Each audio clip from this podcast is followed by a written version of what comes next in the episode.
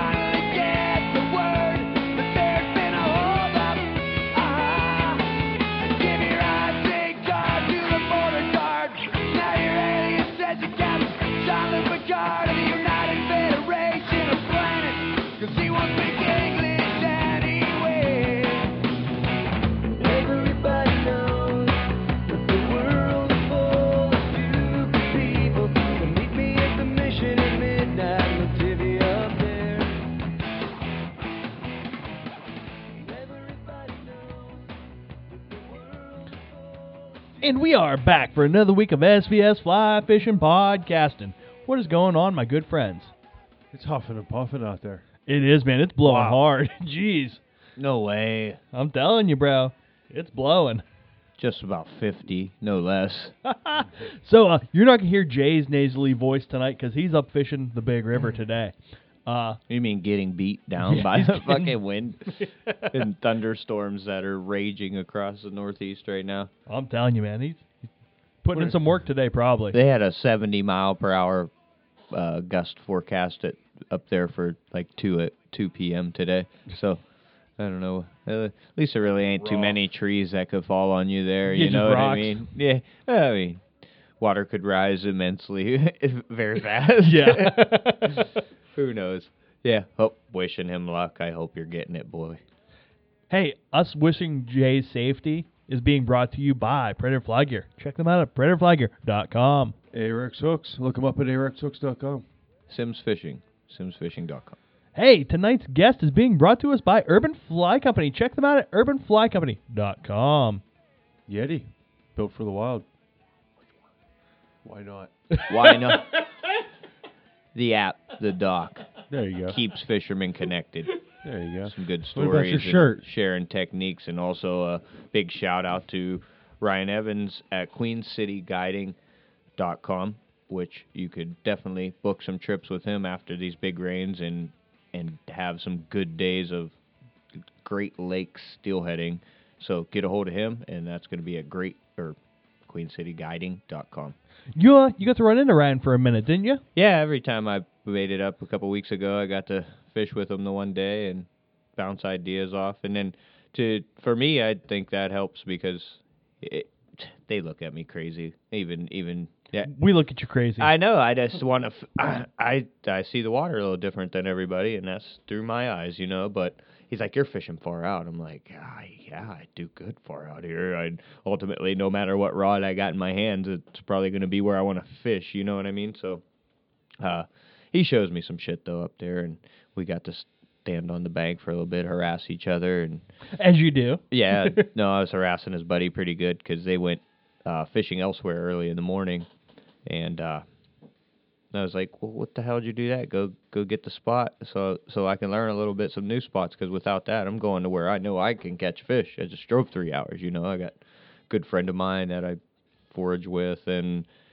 he's a fisherman, no doubt, through and through. They like catching steelhead, but he's never done nothing like this. And we ice fished, so he had a uh, New York license we bought previously in the year. So I told him, dude, if you want to do it, let's do it. He said he had some days off work, and I'm like, we'll go Wednesday. You know, it's it's gonna be a fine weather day, maybe a little breezy, but we'll deal with it. So we didn't get too early of a start, like 4:30 or I don't know, it was supposed to be four, so a couple minutes late. We're flying down the road and trying not to hit no deer. Get all the way up there, and like the rain had come to a stop. It was a little bit of drizzle overnight. It's not bad out. It's actually pretty nice, warmer, and we get all dressed in the parking lot ready. You know, that takes a moment to make sure you got everything because you're not coming back out all day. So grab all the snacks, get shit situated, head down there, which I should have tied up all the rigs on the way, but so I'm down there, I'm rigging two, three rods, you know, making sure every everything's correct because once your setup's your setup, it's your setup. You know, it, ultimately, if you break some beads off or, you know, maybe a new leader here and there, but try to get all that terminal stuff done because that's what takes time. So got all the, the huge bobbers lit rigged up because we're doing everything. I got bait caster, fly rod, center pin. He's running the spinning rod. So hell, I even I encouraged him to throw some metal, but we didn't really get to that. We were bead fishing off the get go. You know, like once I got everything situated, it was damn near nine o'clock. We didn't get there till seven thirty. We're in the parking lot. Come down at eight, whatever, and say, "Oh, damn, there's all these guys. Holy shit! I wonder why. Mm, where am I gonna go?" So I looked to the left. I'm like, "Well, I usually fish there to the right, but we'll go to the left where that little opening is and set our shit down. You claim a spot here. That's how you do it." So I'm kind of in a, in a decent spot in between two really good areas, and ultimately people are going to move around or lose interest or fishing's going to suck and they're going to leave one of the two. And a lot of guys they hit them first couple hours, they're out of there. So get it rigged up, get in the water, couple of drifts, boom, fish within 10 minutes. L- smaller size lake trout. I'm tickled pink. uh, You know that's that's part of damn near the puzzle. We all that's what we drove three hours for. Is try to figure it out, and I didn't really see anybody catching any fish. Boats all day, yes, but shore guys, not a whole lot, you know, here and there. So I just kept at it. I got that fish in, a few snaps, threw it back, and I'm like, right here, man, that was a super close to shore fish. Told my buddy, just work this little line and try to stay on the inside, and we'll keep playing with the depth and the shot till I think, you know, or you know, find that fine medium where you're hitting the bottom, but occasionally and not hanging up all day. So he figured it out after a little bit, but not not before. You know, I made a few more runs at it and got it all honed in after one fish, and boom, steelhead. I you automatically know it's starting to rip. I'm like, holy shit, dude! And it was it's a good one, dude. A big male. I I fought this fish. Th- This is the only place you you get into battles with fish. Like per se, yeah, I fought some big fish in other places, but here it's questionable because you might not get that fish in. I told my buddy, I'm like, he's like, oh, I'll grab it uh, with the net. I'm like, do not even go by that fish. I was Yeah. like, even though it's two to three foot away, that there's a lot of water there and it's ripping hard, and it, we don't got it yet. You know, let this thing hopefully get to its side, and and after a hard battle of give and take, you know, people people eyeing me up. You know, he's sticking all the fish already. Put this fish in the bank, got some pictures. It was probably 23, 24 inch, like a, you know, an athlete fish, not a fat one. Yeah. Uh, you know, just a stud, man, a good red stripe on him. I was, I was, I was on cloud nine, dude. I was like, I ain't even got to fish no more. I sat down, I was like, catch him, man. I'm standing on that rock. Change rocks with me if you want, or whatever you got to do. I'm fucking, I'm high as could be. You don't get this high on on planet Earth. You got to go to Niagara. you got to go down to the lower. Yeah, it was awesome, man. I I couldn't beat what I've already done right there. It felt like so. I, I chilled for a minute and watched him do what he was doing with the spinning rod, and he got the hang of it pretty quick. It's something he's never done. I'm sure he's threw some bobbers and shit, but fishing the water like that, it's completely different. So Did What- he did he end up getting one? yeah, he he caught three. In fact, it was in a in a part like okay, I had right after that still it I I hooked the tank of the day and dude this fish like I'm nervous. You this is the only place you're really nervous because you're going to lose potentially the fish of the day or every time. It's not you're it's not a given to get them once they run out to Canada and start flopping and shit and spinning around, and people were like, "Oh, ah!" And boats are coming down. You're like, "Oh shit!"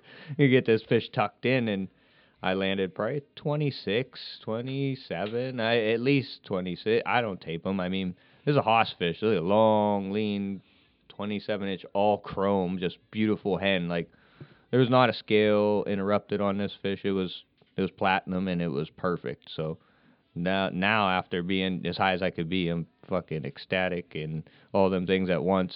I'm like, dude, this is a, that's a rush. I'm like, I hope you catch steelhead. Then boom, he pulls a laker. Not a big fish, smaller fish. Then he gets another one and it's a fucking hoss. And I don't know what happened, but during the fight, he did fish must have banged itself. And I've had this happen before. It must have hit itself hard somewhere. It wasn't hooked in the mouth like deep or you know what I mean? Not not gills or anything, just on the lip. But it was leaking blood. Like pouring. I'm like, well, we're not take a picture of that. Just pop the hook and Yeah, keep him in the water as much as possible. Yeah, swims off looking like you know Jaws is gonna come following his ass.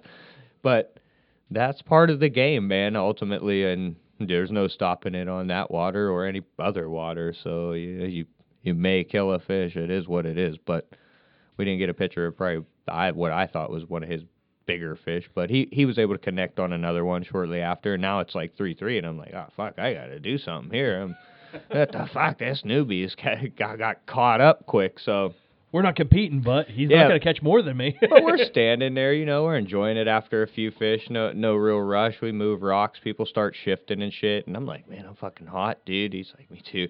I take off my three shirts because I got way too many on, and I'm out there. I didn't even. I wore a stocking cap down, so I had no ball cap. I fucking out there with my bald head out and shit. My you blew it. yeah, yeah. Oh no, I, I have my. I brought the sunglasses though on like last trip, so that was pretty good. I'm telling you, I, had to squint my eyes when I was looking at those pictures. Oh, dude, it was it was blazing sun out there. I'm for, talking reflection off your head. Oh, I bet, man. I mean, ultimately, you could you could see the thinning because it's it's almost it, it's like it's like a waning moon. It's disappearing. it's going away. Fuck it, who cares? But yeah, no, it it it was hot, man. It was very very hot, high sun. People were just not catching fish, and it actually slowed for us, man. I'm like, man, it's like a law What the hell's going on? I talked to Ryan. He said they hit another creek, and I was like, well, just let me know if you come back this way and you're fishing, whatever.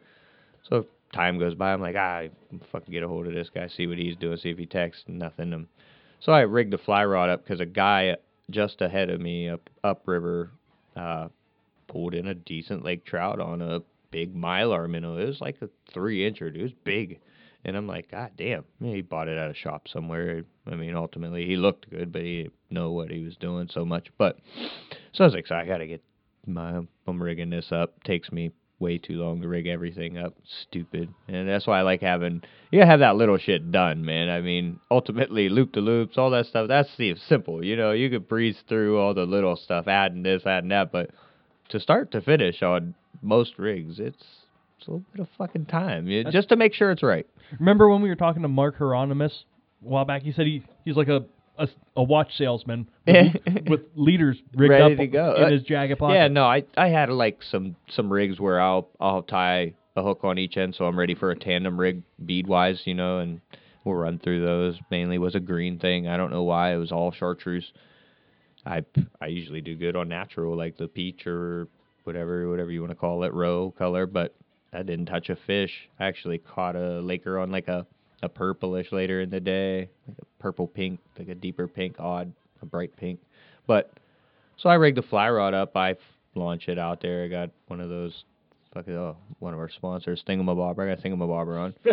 I usually fish with them, and uh, it fucking like five casts, dude. It plunges down, and I'm like, oh sweet, set the hook.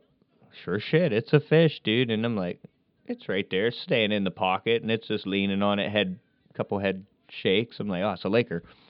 I don't know what the hell if something woke him up or you know the other hook hit his arsehole or something, and he took the fuck off and headed for like the wait, boat. wait, wait. You can say arsehole. You can't say ass. You say arse, but you can say fuck. Twice. but, but this thing took off like a bat out of hell, dude. It's like it's heading to the boat launch on the Canada side. It's like got me for you know ninety. Uh, it's got hundred feet out. I look down and I'm like, oh shit. There's I don't know. I looked at my buddy and said, "Is there backing on this reel?" He said, "I don't know. It's your reel." So and fucking the, the line just disappeared in four seconds. All of it, all ninety feet from being ten feet in front of me to gone. I had three wraps, so I just pinned it down a little bit, grabbed it, and he was like stopped. Start fighting him back, fighting him back. I'm like, sweet, I'm gonna get this fish now that I, I put the brakes on him. It, it it starts going down a little bit, but the line really got swept, like it depth wise. It was down there, so I felt the line touch something. I'm assuming it's a, a rock pile, or and the fish just ended up it's still being on, but turned out of the hook. I reeled it up, no, didn't lose anything. I'm like, what the hell happened? So we fish hard, and it's pretty bland. I think I even changed rods, went back to the fly rod, throw it out, a couple casts. Boom! I hooked this fish. I'm like, all right, sweet. And it's it was downtime, so I'm really happy.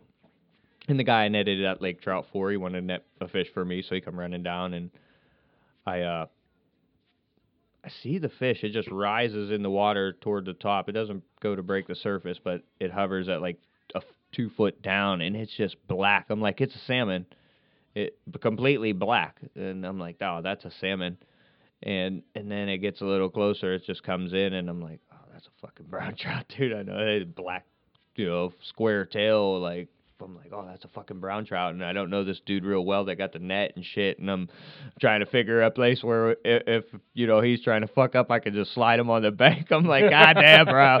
I say, don't go by that. Just stay back. Stay back with that. Don't don't don't stab at but that fucking brown trout. Gets it in the net, man, and you know, I'm pretty ecstatic then. I'm like, fucking first fly caught fish in New York is a you know, to me, uh, it's probably a trophy of a lifetime. I don't know. It, it wasn't bigger than Jason's big humpy fish that he caught up there, his huge male brown trout, but I'd say it potentially was a 12 plus pound fish.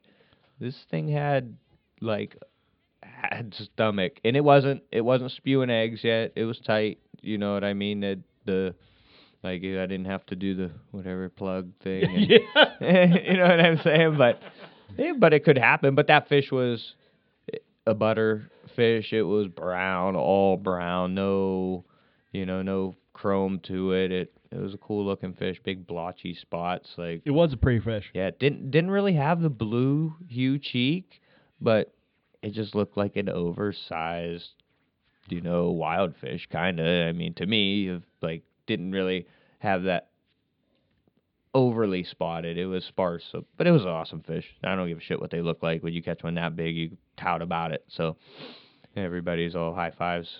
Let that fish go. Get some pictures. It was fucking awesome. I'm like, no, now I'm surely done. That that was one thing I kind of wanted to catch from that river is a brown trout. I hell now really I want to catch a walleye, so gonna have to do some other shit I think. But yeah, there's every fish in there can be a fight. That one not so much, but ultimately in the right conditions, you get a fish that takes one run and gets you, you know, we'll call it left of center, out of that first little area. Into the middle of that river, dude. Hold the hell on. Yeah, they were like a big kite. Oh, they just got you, man. And like I said, the fish I ended up at, you know, lights waning, times down, and I'm like, we gotta pull some more fish. I moved down to the sweetest hole. Nobody's on the bank anymore. One guy real low on it, and I'm like, I gotta go hit this spot. I get down there, couple cast in, boom, I hook a fish. I'm on for like 30 seconds. It pops. I'm like, shit. Throw it back out. Right at the table. Oh, throw it back out, and uh, I'm into another fish immediately. My buddy comes down. It's a big Laker. We net it, and that guy's like, ah, below me. He's like, fucking Lakers, they suck. Everybody up there claims Lakers suck, and I'm just so happy to catch a few or one. Like I'm like, I love Lakers, dude. And he's like, ah, fuck those things. He was like, get it over here, I'll kick it. I was like, where'd you learn that, Lake Erie? Yeah, That's called the Erie Shuffle. This dude, he was cool as shit, but he was there for the steelhead, just like everybody else I talked to up there. They care less about them other fish. They, yeah, big brown trout's probably high up on the menu, but that fucking Laker, they don't want. It's weird. I'm like, eh, What is it? The jump? Is that what they want? They just gotta I- see a it- jump. Well, it's a rip, dude. I mean, ultimately, a steelhead fights like no Steelhead other. are faster. Oh yeah, but I mean, man. you feel that fish down there bulldogging though, like a Laker does. But sometimes they make a like a huge move and they'll come up to the top and like then then it's like it's cool because you're you're like your pole is bouncing around. That's a that's a I don't know. Lakers are sweet to me and I I hold them dearly. So after that, throw in another Laker. I'm like, well, I better get the fly rod out. It's getting dark. Gonna try to get one of these on the fly. I'm fishing that zone and I hook up with a fish that I thought was a snag because I'll tell you, what do you do with a snag? You start yanking on that bitch, right? you pop the you pop the rod, right? I mean, ultimately, I like set the hook on it and nothing happened, so I'm like, oh, it's a snag. So I just start yanking it upwards like three times, and then I'm like, oh, this thing's moving. Starts swimming, starts swimming up in front of me. I'm like, hell yeah! I get real tight to it, get real tight to it. We're you know, ten feet away from each other. It's where Is this one of them situations like you talked about last week, where if it keeps kicking faster, it's probably hooked in the tail? Yeah, no, I didn't know. I'm like, maybe this. I don't know. It, but dude, fishing deep water feels so different. You have no idea what you know. I Drag mean, on it. Just, it, I I think it's like, I think it's like timing. You know, it throws all your timing off of what you think the fish is doing. Ultimately, if you're in a boat and you're fishing straight down to them, fish can jump out. Fish, I they couldn't even get out because there was so much line towing them down behind them. They come to the top and thrashed real hard up, running up river like they were gonna sky, you know, fly. But yeah, it was it didn't happen. So the fish I had, they were real hot fish. The two steelhead I caught in the day, and then that last fish, dude, it was a smoker, dude. I'm talking. I fought this fish for ten plus minutes, and I'm like, all right, I don't, I don't know, really I can't see it. I'm imagining it's a Laker, and it's it gets up to like like how a planer board would run because, and I'm maxing this seven weight out. I'm talking. There's no more I could do ten pound leader with you know this rod. So I change like side pressure direction to outriver side, and I'm like yanking him back, trying to make him dizzy. I'm yanking him, yanking him. Finally, the hook or the whole front of the leader breaks out, and I'm like, nah, I could have took all day. Who gives a shit? But is what it is. But I've never been fought like that. Like a fly rod was hard, very very hard. Not not for me to fish. I'm gonna figure all that stuff out. I'm gonna work for the good drift, but But the fight. Yes. No, it wasn't like me having the tuna stick and like, ah, they're done. I beached them, you know what I mean? I put them on their side after letting them fight a big rod. And it's almost like I wench fishing with my center pin gear just because, uh, I don't know, it puts a lot of pressure on them. I mean, they're ultimately fighting a big rod, but uh, uh, anything less than an eight weight, I wouldn't, I wouldn't recommend for anybody newer to it. In fact, I think you could go with a 10 weight, no problem. It, it'd probably be the better choice.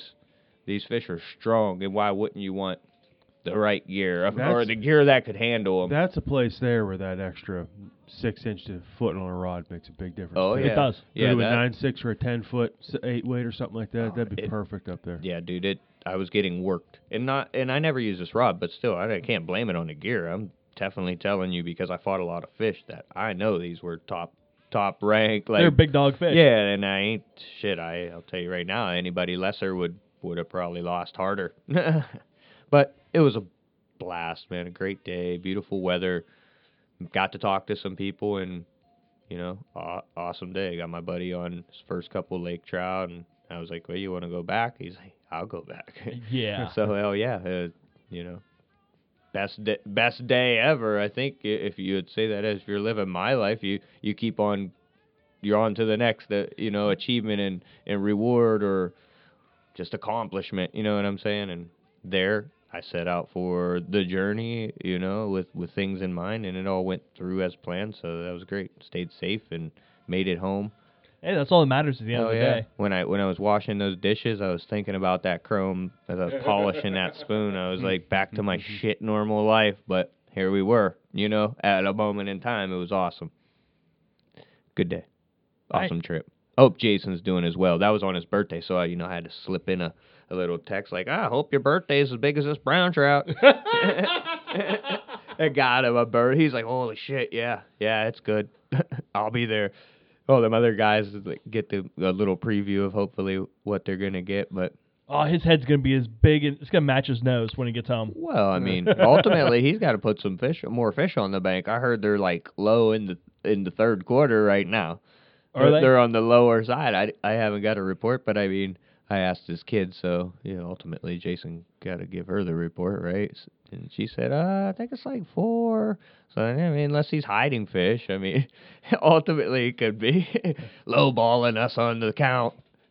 But yeah, good luck up there, man. It was awesome, and it was great to see you, Ryan. I'm sure you'll be hearing this shitty podcast here in a couple days on your way fishing, and good luck then too. Uh, absolutely, man.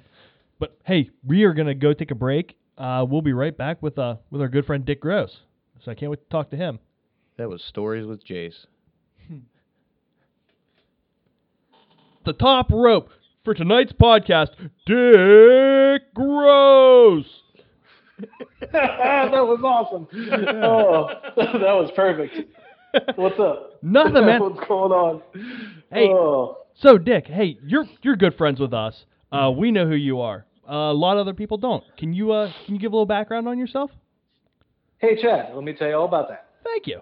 So, so uh, I just travel for work uh, pretty much all over the United States. Sometimes I get the chance to go to Canada. Um, my work allows me the, the time to fish, and uh, all the bosses know that I fly fish everywhere I go. So I travel with gear, whether I'm driving or flying, and they always kind of try to uh, work in some extra time for me to, to be able to fish. Uh, I've been fly fishing pretty much strictly fly fishing for the last, I'd say five years now. I think. Yeah, about five years. And before that, I kind of just used a spinning rod. And once I started fly fishing more, because it was easier to travel with, that was it. I was I was sold on it, and pretty much my spinning gear and all the tackle has been sitting in the garage. I'm sure it has probably three pounds of dust on it all. And if you had a an option when you go traveling around fishing in places, what what would you prefer to fish for? Oh man. Well, that's the thing. I I can't say like I I would personally would prefer to fish for uh, the predators. That's my like my thing that I love to do when I'm on the road. You know, find places, especially hitting like Ohio and north of it. You've got muskie, pike, and then as you get a little bit more south, you can get into the pickerel. Uh, chasing the three of Esox is is my favorite, and that's what I like to do. But I fish for everything. Like there's nothing uh, that I'm not wanting to fish for. Like I like to fish for fish. You know. So, outside of these areas, I guess Midwest, Northeast, have you fished Esox out west or any other areas? So if I go out west, uh, like I was just supposed to go to Modesto uh, for work, and I got about uh, almost 360 miles from the house on Friday, and uh, had to turn around because the customer decided that they weren't ready for the install or whatever. And I had it planned out to fish like you know the famous streams all across the northern areas, you know, like North Platte, uh, was going to hang and fish on the Truckee for a while. We talked about doing maybe Pyramid Lake, but I, I, I already sometimes I'm afraid of ladders, and you know, I, don't, I ain't really down with that. Get you some stilts. Yeah. Or some clown Some shoes. stilts, drywall stilts Yeah. only. If if you fall off a ladder though on Pyramid Lake, all that's gonna happen is you're gonna end up with a splash. You might get a bobber to your head. That's true. I would. That's about it. Well, I, in the aspect of there's muskie out there, have you ever thought about maybe chasing them on the left coast? Well, I've looked. I've talked to like um, there's a couple of guys in Colorado, like KJ Evans, who does the force fly fishing or the force uh, vices. I got one from him, so I talked to him randomly. You know, if I'm heading out west, I might meet up with him in Colorado. He knows where there's a bunch of like northerns out that way. Uh, as for California, usually if I'm out that way, it's trout or I'm salt fishing and I'm terrible at salt fishing. Like it's it's a totally different thing. So when I get there to do it, like I feel like I have no clue what I'm doing. And I'll ask a bunch of guys like, "Hey, you know, Nah, we don't know. Yeah, You- I'm like, I don't, I don't, I don't live here. Like, I don't know what I'm doing. Like, am I stripping like I'm fall stripping for smallmouth, or am I stripping like real fast, you know, like summertime? You know, like, and they're like, oh no, just kind of like let it drop to the bottom and just like slow retrieve, and it's like, oh, I like streamers, man. What are you doing? Yeah, yeah, that This shit. right. That shit ain't fun. And then same with like I went to Hawaii and I was like super excited about that because I, I was there for two and a half weeks. I was there for a week for work and then had a week of vacation. Um, so I was like was like, oh well, I can go out for bonefish maybe and maybe some permit would be cool. And I did some island hopping while I was there and uh, I only saw I saw like two permit and uh, they were just moving so fast through like the shallows, like the flats. I, by the time I saw them, I was like, well, I can't, I can't shoot a line that far now because they just shot back out. Uh, so it's like, and like trying to find, like, ideally, like what I want to fish when it comes to salt is like, I, you know, you see like flats, like I fish flats in Florida, which is great because it's like pretty calm. You don't have to worry about like waves and all that stuff coming in. But like you get to Hawaii and it's like all like lava and coral and it's yeah, man, it's so rough to fish that area. Just a bunch of BS. Yeah, pretty much. So but I still had fun because I was fishing, you know. So I was listening to the Orvis podcast this week, and um, their guest said a quote that I'm going to transfer into carp fishing from now on. Okay, But he said what's that? there should never be a, a permit that goes uncaught or unspooked. You should catch a fish or spook it trying. Oh yeah, yeah, definitely work for carp. Yeah, I mean you can just walk along the bank and they'll run away. Exactly. Except for the one, except for the ones by my house. Oh, you got you got a pot of dummies. Uh, it's a massive pod too. Like it's so I've got a creek by my house. It's pretty. It's a pretty big creek. Um, but there's a lot of uh, there's some smallies in there. They're not really that big. Every once in a while you'll catch some white bass in there. Uh, tons of bluegill, lots of carp. And I mean, it's right by like my I live. It's halfway between my house and my office when I'm in town.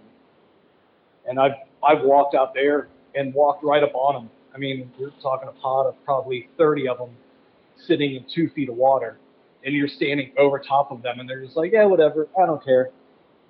Would you have a stick or something? that You're gonna poke me? Like, They they give it up every time. I every didn't time. try throwing flies for him yet over there, but Uh, you haven't hooked one yet. I haven't. Yeah, I haven't hooked one yet. I haven't tried yet over there. they'll, they'll get a lot more skittish. Oh, yeah, you that- do. Yeah, once they know yeah, when you start throwing some stuff in the water, yeah. once they know I mean, you're I've coming after tried. them. I've tried, and like, there's another section of that same creek that's a little bit more upstream.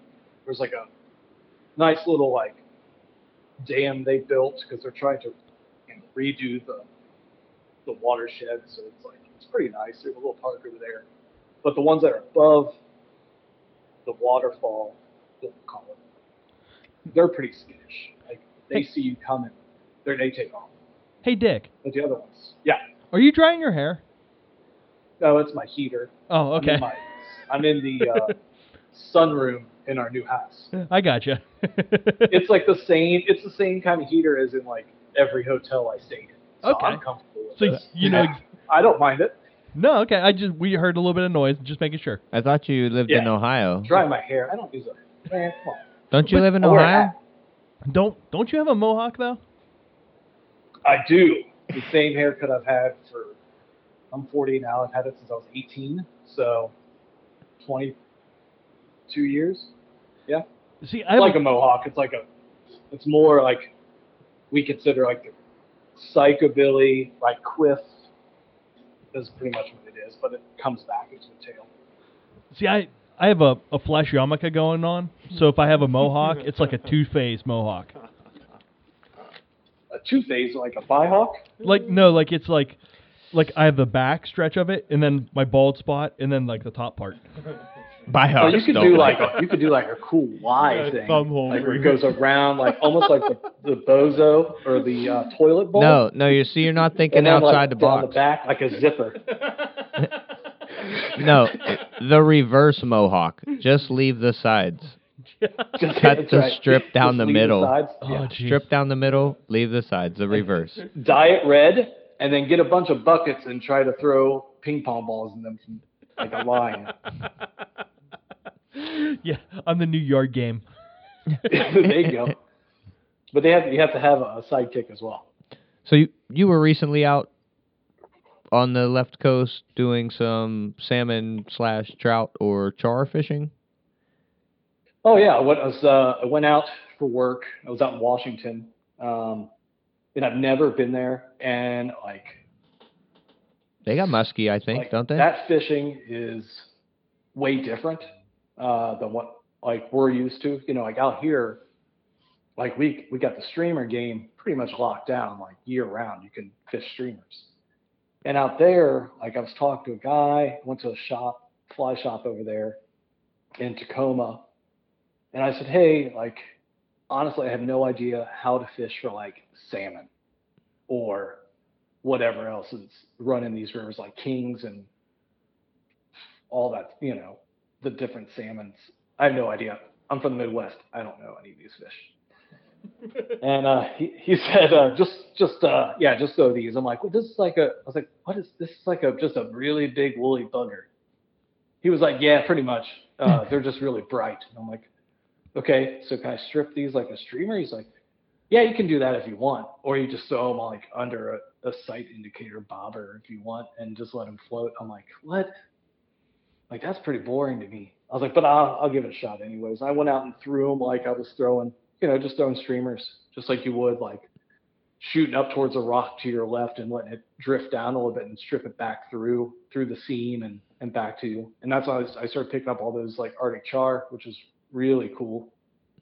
Uh, I caught, I think I caught about eight or nine in a day, and that was just in like a couple hours. And they were just moving up through the river upstream. I saw one salmon where I threw uh, I threw the fly in front of it, just past it, so that as I stripped it back, it would go right in front of its face. You know, thinking in my head, I'm thinking, okay, well, if you see it, you're gonna come forward to eat it, right? And I shot the fly right ahead of it, and it caught on a root that was probably it was probably like five inches past his head, but just ahead of him. So it was just stuck on the root, and I was like, damn it, now I gotta go. I'm gonna spook this fish. So I like kind of keep my line tight, pick it up, and I walk behind the fish about 15, 15 feet behind him, and I come up right behind him. I could have literally reached down and picked the fish up in my hands he and never like, moved. Yeah, I caught this fish. But that I just didn't feel right about it. You know, like you know what I mean? Like you could I seriously could have reached down. It didn't spook until my hand went above its face to un, unhook my fly from the root. and no, then it took off. no, I don't know what you mean. I sent my son after steelhead with a net last week. That's So go get him. That's awesome. Good luck. Go get him. Go ahead. Oh, I've had days like that when I was like fishing like Elk Creek and That's where we were. they're just in there and you're like, dude, they're right here. Like I can seriously take a net and just scoop this up. But you can't catch them. But you don't want. But do you want to do that? No. It's all about like catching them on the fly. You know. and You, I mean, you gotta be hook, you gotta catch them before a you fish, shuffle them. down pick it up. Like ah, I have this fish. you tie lots of flies. But Um, do yeah, I you? do. I know you you like spec or specified the muskie game, but uh, before you go somewhere, do you like do a little bit of research on the local knowledge and like tie flies for king salmon or tie flies for Arctic char and stuff? Uh, no, I didn't tie any for like that trip. When it comes to like going up to like the Driftless area, like in like Minnesota and Wisconsin, I'll tie like different small streamers because I, I traditionally like fishing streamers, but I'll do dry flies, you know, in like If you have to. depending where I'm going, if I have to. I, I would rather fish streamers all day, every day, just because I like the constant connection to what's going on in the water. Like with a dry fly, yeah, you have some connection, but to me, you're just kind of like throwing it out and just watching it. And then you're like, oh, a fish just came up and ate it, set the hook. You know, and with a streamer, you're throwing it out, you're working it, working it, and you're in charge of what that streamer is going to do. So it's a better connection for me personally as to I'm trying to trick this fish into eating something that I made to look like something it's supposed to eat. I think that sounds about right. Yeah. You're trying to get You that know. fish to kill it. Yeah, you're trying to get this fish to kill something that you made to look like something it's already going to eat.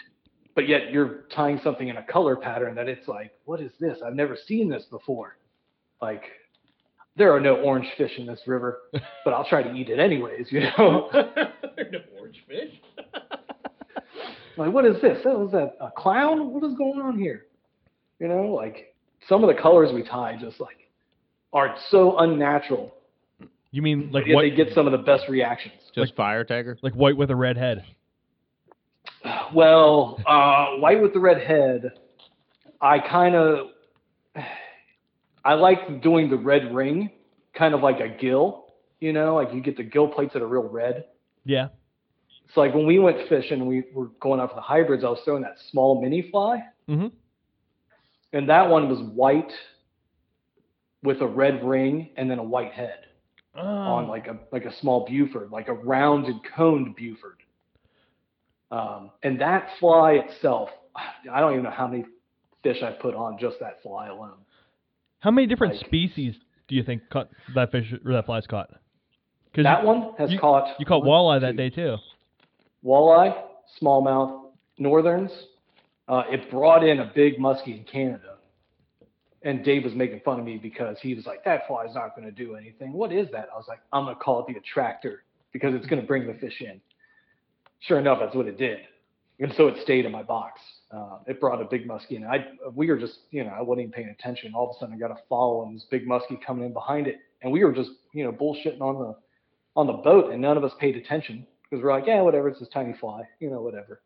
And sure enough, this big muskie came in. And by the time we noticed it, I was already back at the boat and I went to go into the figure eight and it was just like, nah, I'm gonna sink down and go under your boat and wait. And then I think Lou, who was in back, ended up catching that fish on a fly, which was nice. On a real size fly. Yeah. Yeah. So, so yeah, that one like that fish has caught probably five or six different species on that single uh, that one fly. and that one you tied that with a, a, a stinger hook, correct? Uh, uh, yeah, yeah, that one's got a stinger hook on. Do you do that with a lot of Yeah, your it's a- smaller smaller size flies? It depends. Like the smaller ones, like I'm kind of with the smaller ones. I like the two aught size or a four aught. Just depends on like in my head. Like I'm making a fly, and I'm like, okay, I want to be this fly. I'm making for muskie or northern. Okay, so two or four. But then if I get to you know, if I think about the fly, I'm like, but then if I can use this for smallmouth too, maybe I should stick to just a two strictly, two aught, which has been kind of some of my smaller ones are two aught. Uh, but then I'll push some of that exact same pattern into like a six aught as well, because I like the way it moves in the water. I'm like, well, I'll just give it a bigger hook, and it'll definitely be a better musky fly than for like smallmouth or largemouth even, you know. And your musky flies you tie mainly like Buford style flies? Uh, yeah, I still tie. Like I'll tie some game changers style. Um, and then I've just been kind of playing with my different style of like Bufords. Like I've been doing uh, the traditional, you know, big bulky head, and then I pare them down. Like when I make a fly, I'll strip the hair and the, the fibers all back, and I'll push them down kind of tight to see how the head sits compared to the rest of the body like I see some guys who make when they make their flies, I don't think they pay attention to like the sh- how big the head is, and then when you pull down the the feather and uh, fur behind it, I feel like it needs to have a smooth transition into that. Some guys don't put enough, so when they s- squash it down, if you can visually think of what I'm trying to say, like it, your Buford is usually pretty flat, you know, it's like a block and then if you smash the hair down behind it, if it just looks like a block with like a line tailing behind it, I don't think it's an effective fly because you're not getting the silhouette appearance as it's moving through the water. So I've been playing with different styles of that. Like that's my main thing I focus on now when I'm making flies is the head going into the body. Like I want I want the fly to look like a fish as it's moving, stripping through the water instead of when it stops, pauses, flares up, and you get that silhouette. I still want it to have a fishy silhouette as it's stripping through. So with the bucktail that you're pulling back, are you making a thread dam in front of it, or are you wrapping over it again? No, I do it as I go. Like as I start in the back, as I'm making my flies, I move forward. I keep pulling it down and stroking it back and and putting my hand around it, seeing how that the next wrap, how it's going to go over it, to give it a nice smooth transition from head to tail. So you, you like get that just like if you were making like a if you were making like a um, one of Blane Chocklett's what game changers, and you have all that chenille or whatever it is you're tying around it, and it looks like a big giant ball, right? Just like this, it looks like a big dog turd, and then you have to like trim it down to give it the shape of the of a fish, right? yeah.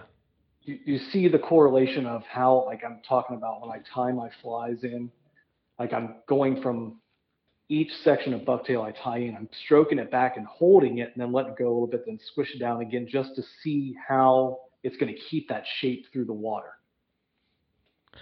All Does it make sense? all or I got- I just like Mark might know.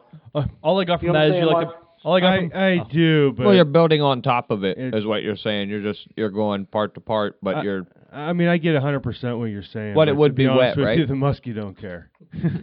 Yeah, that's true. as I think that. maybe I it's just mean, my they- personal preference. Like, because I see some people when they tie, what my my biggest thing is from the back of the Buford, where it meets the rest of the like fur and everything that you're tying in, like the Mhm. buck hair, bucktail behind it.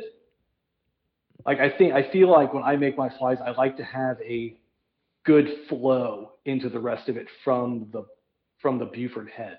Oh yeah, when I look at that, there's multiple things, and that like I don't take that into consideration. Now I'm looking at a what's going to be behind it. Are they are you running rooster feathers? Are you running regular feathers? Are you running a dragon tail? What's the consistency of the fibers you're using? I mean, is it thin fiber? Is it wispy? Is it thick?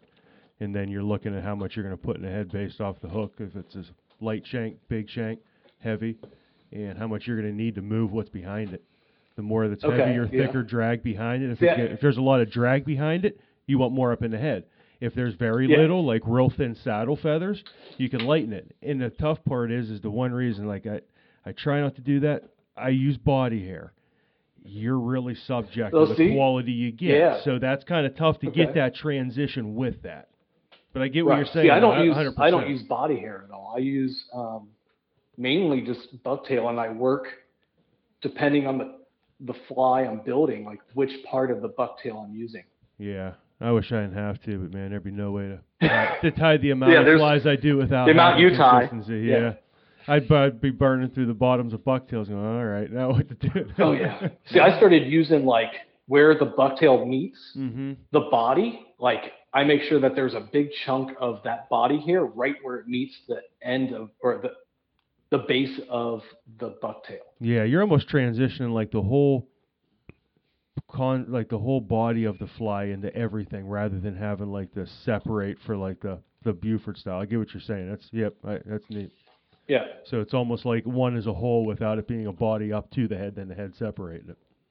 Right. Yeah. That's like my big thing is I don't Yeah. like I don't like my flies to have a separation between the head. I like it to all kind of blend together. t- and a big thing that it- really helps with that is a really good crunchy, crinkly bucktail. So when you're getting to that head, it holds that bigger profile, so it's not as narrow right up at the top. Yeah, I've got certain bucktails like I've got I get bucktail. I've gotten some from you guys. I've got some from like Brad Bohen. I've got some from Dave Huff, and I use each bucktail differently. So I know like when I get bucktails, I go through them all, and I'm like, okay, and I'll feel all of the all of the uh, hair on it, and I'll feel like how thick and coarse it feels or how fine it is, and I designate, okay, this is only going to be used for like the middle of a fly. This will be for the tail end of it. This is mainly for Bufords, you know. Mm-hmm. and I've been making different Buf- different style Bufords. Lately, I've been doing some like that are more conical, um, that kind of look like a cone, and then transitioning between like a cone and then into like a more of a almost like a bulkhead in a way as well like we could talk flies all day like making beautiful flies to get destroyed by fish You only got a van to store them in. What the hell do you? It, it, that that and what about eight rods? Yeah, you are. What's equipped- that? That and about eight What? rods in there. what are you saying I said you got about a hun- hundred fly boxes and eight rods in the back of your little van there. Yeah, yeah, I'm, yeah, I do. I've got any given time. I usually have at least four to five rods with me, and then I've got an ungodly amount of flies. So Everything from fishing like panfish to muskie. I usually always have a selection because I never know where I'm going to go like fish at because most of the time it's like 100%. I no, I wouldn't say 100%. Most of the time it's just I get somewhere, I look on a map, and I say, okay, Google Maps, let's see. There's a little there's a little creek that runs through here. Okay, I'll go to satellite view, zoom in, run through through this creek. Where can I park at? Or does it look like there's any deep sections? You know, oh, is there a river that runs through here? Okay, where can I park at? Where can I walk to? Where can I wade? You know, so I always have to have everything kind of available to me to where no matter where I'm at, I can go and catch fish. So not knowing like where you're going to be, what's your typical line you carry with you? Do you carry multiple reels in? Um, if I'm going into a place, the first time I go in, uh, I usually carry, um, what is that? Uh, it's like a, no, I usually take the nine weight with me with uh, an intermediate line. Yeah. It's just a fiberglass rod. I love it. It's fast. It can get me where I need to go. I used to carry only a five and an eight with me everywhere. Um, and then I kind of tucked the five away for a little bit and was strictly fishing an eight because I was, I think I was up north more, so I was having to deal with a lot of like northerns, and a five just ain't gonna cut it for some of the northern I've caught up there. Um, so lately I've been throwing at nine, uh, just as my first day. So the first day I just kind of like exploratory, kind of get a feel for how like the streams are laid out, like where there's deep holes, what kind of fish might be in there. And then the next day I might go back to the same stretch and then I might scale down to like a five or a six, or if I need to, to stay with my nine.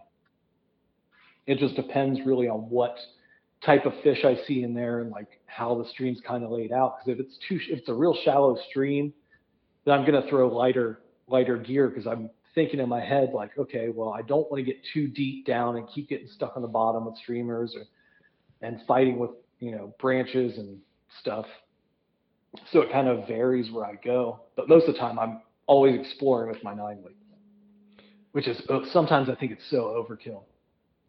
And, excuse me. How many different places do you go to that you have, you know, guys that you can fall back on and say, "Hey, can we go fishing today?" Or, "Hey, I get off work at four. What can we do?" You know, I know you have that around So- here with us. So Right. So that kind of, you know, like I, I talked to some guys and they're just like, hey, why don't you just go out with a guide? I'm like, you know, like my job doesn't allow me that kind of freedom. Like during the week, I can, you know, they're like, well, I, I said, I could be off by, I could be off at 11 a.m. I could be off at 5 p.m. It just depends on how work goes for the week. You know, my schedule is kind of, I still have to go to the customer every day. Not like I can just like, like, all right, guys, I'll see you in two days. I'm going fishing for a day, you know. But I, I'll, I'll find some guys and just ask them like, hey, you know, I'm to be in the area. Like, where, you know, where you think would be good for, you know, fish type X, you know, like where would you suggest I kind of hit up? And a lot of the guys will be like, oh, uh, go fish here, you know, or go fish here, or go fish here. It's like, okay. Or you get guys like I was just up in Detroit a couple weeks ago, and I went uh, fishing with Cody Weishart because he, I said something to him like, yo, um, I know you live right by there. What's the what's the fishing like? You know, are there a couple streams coming off of St. Clair that I should hit, like little rivers? He said, man, I work third shift. when you want to go fishing, you tell me. I'll, we'll go out on the boat. We'll just hit St. Clair. And I'm like, oh, that's awesome. I've never never been out there, so let's do it. So that's kind of how I fish with dudes while I'm on the road. Is just kind of ask people like, hey, you know, where do I go? And then they may just offer up like, let's just go together. You know, You gotta get like some with money you guys. I'm like when I'm in town with you guys, I'm like, hey, I'm going to be in town. Anybody free to fish? You know, let's do it. You gotta get some money tied up in licenses, huh? Yeah, you don't. You, you have no idea. I'm, I'm just sitting here thinking about I- this, like, holy crap. I have uh, I have 22 of them right now. Holy shit! That's crazy. Yeah, yeah, because I don't. Because the reason why, like, I think about it this way: if I go to one place once in a year, I could go ahead and get like a, a three to five day license while I'm there.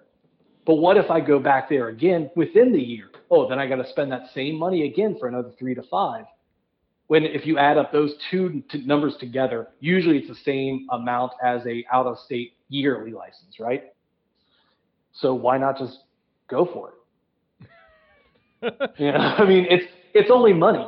You know, it comes and goes. You can make more of it. exactly. I might have might have to work a couple more hours just to make up that that license I paid for. But I know that when I go back there later in the year, I don't have to worry about a license and I can just fish. Yep. I just take a screenshot and I keep it on my phone, so that way if DNR stops me, I'm like, "Yo, here's my license." That Yeah. happened to me in North Carolina. I got stopped by. Uh, it was it was like uh, I think it was like it wasn't it wasn't DNR, but it was like Coastal Patrol or something, and they were inland, and I was fishing like an, I was fishing an inland inland stream coming off of uh, the ocean there, but there was like a little park area, and there was like a harbor, and I was fishing in there, and one of the officers came over. He's like, "Hey, uh, oh, you're fly fishing over here, huh?" I'm like, "Yeah." He was like, I've never tried that. I see people doing it every once in a while. I've never tried. I'm like, you want to try? Like, uh, you can go ahead. Like, I'm not going to tell you no. He's like, oh, no, no, no. You got your license? And I'm like, oh, shit. Yes, I do. Here you go. But most of the time, I will say, like, if I do see a DNR officer, most of the time, if they see you fly fishing, they assume you already have a license. That, isn't that weird? Because, yeah, you never do get bugged. Right. And it, I think it's because it's fly fishermen have a different uh, standing with uh, Obeying the fishing law. in general. Well- uh, I wouldn't say obeying the law, man. You see me. I'm pretty t- tattooed up. I'm pretty punk rock. Like I guess you're right. don't like the You're getting checked but, you here, know, buddy. I, I follow the law. But I think that as a fly fisherman, this sounds so shitty, but like the whole elitist mentality, I think everyone kind of thinks like, oh, he's a fly fisherman. He has everything in line, in order.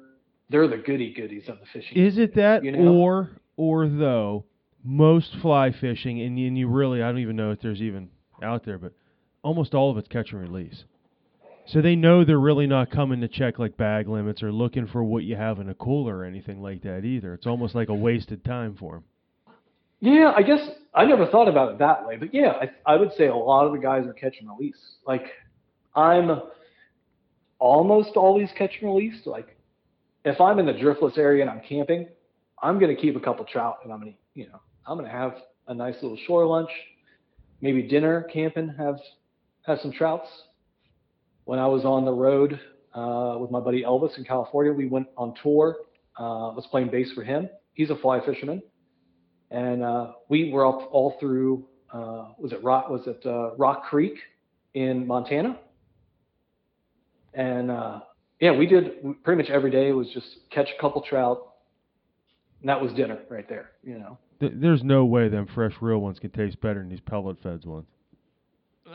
No they're absolutely horrible it's like uh, they did not know You could eat the skin I- on I- them. You know, that's one thing I I think uh, the guys out there are, are really lucky having like all those the wild native fish out there. Like I don't think people realize like how lucky they are to have that. Like we have warm water fish. You know, like I won't eat a smallmouth bass. Like that's one fish I will never eat. I've never tried one, but I won't eat one just because I know how long it takes for them to grow to the size and how old they are by the time they're at like a a good size and you're like, oh, this would be great to eat. But I'm like, God, they're already like old. And it's like, no, you you've lasted this long. Just keep doing your thing, bro. I'll catch you next time. You know. I don't know. Different fisheries are different. I think rivers.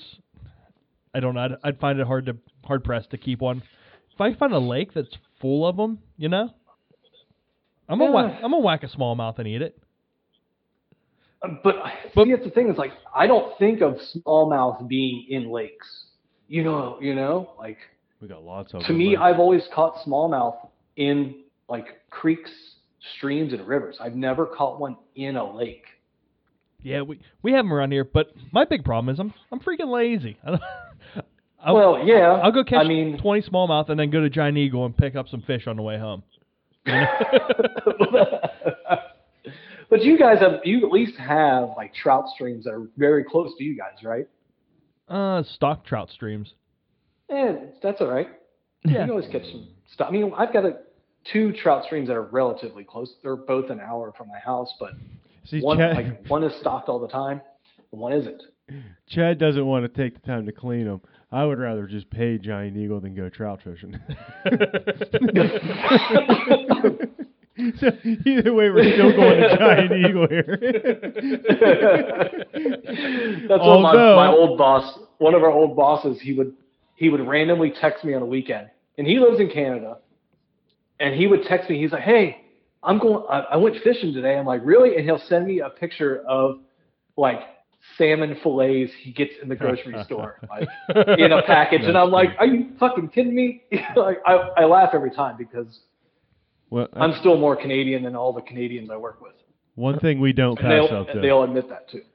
the uh, early early season crappies. Them are them are tough to pass up there. I mean, I'm not gonna I'm not gonna disagree with you on that at all. that's a that's a tough one. I do love up. like any any fish that you have to spend about seventy thousand on a glitter boat just to sit on and jig all day for. That's got to be the greatest tasting fish in the world. or a block of ice. You need to get up here in the winter and ice fish with Jace. It's true. Yeah, man. Come come through. in the, that? You need to come through in the wintertime and ice fish with Jace.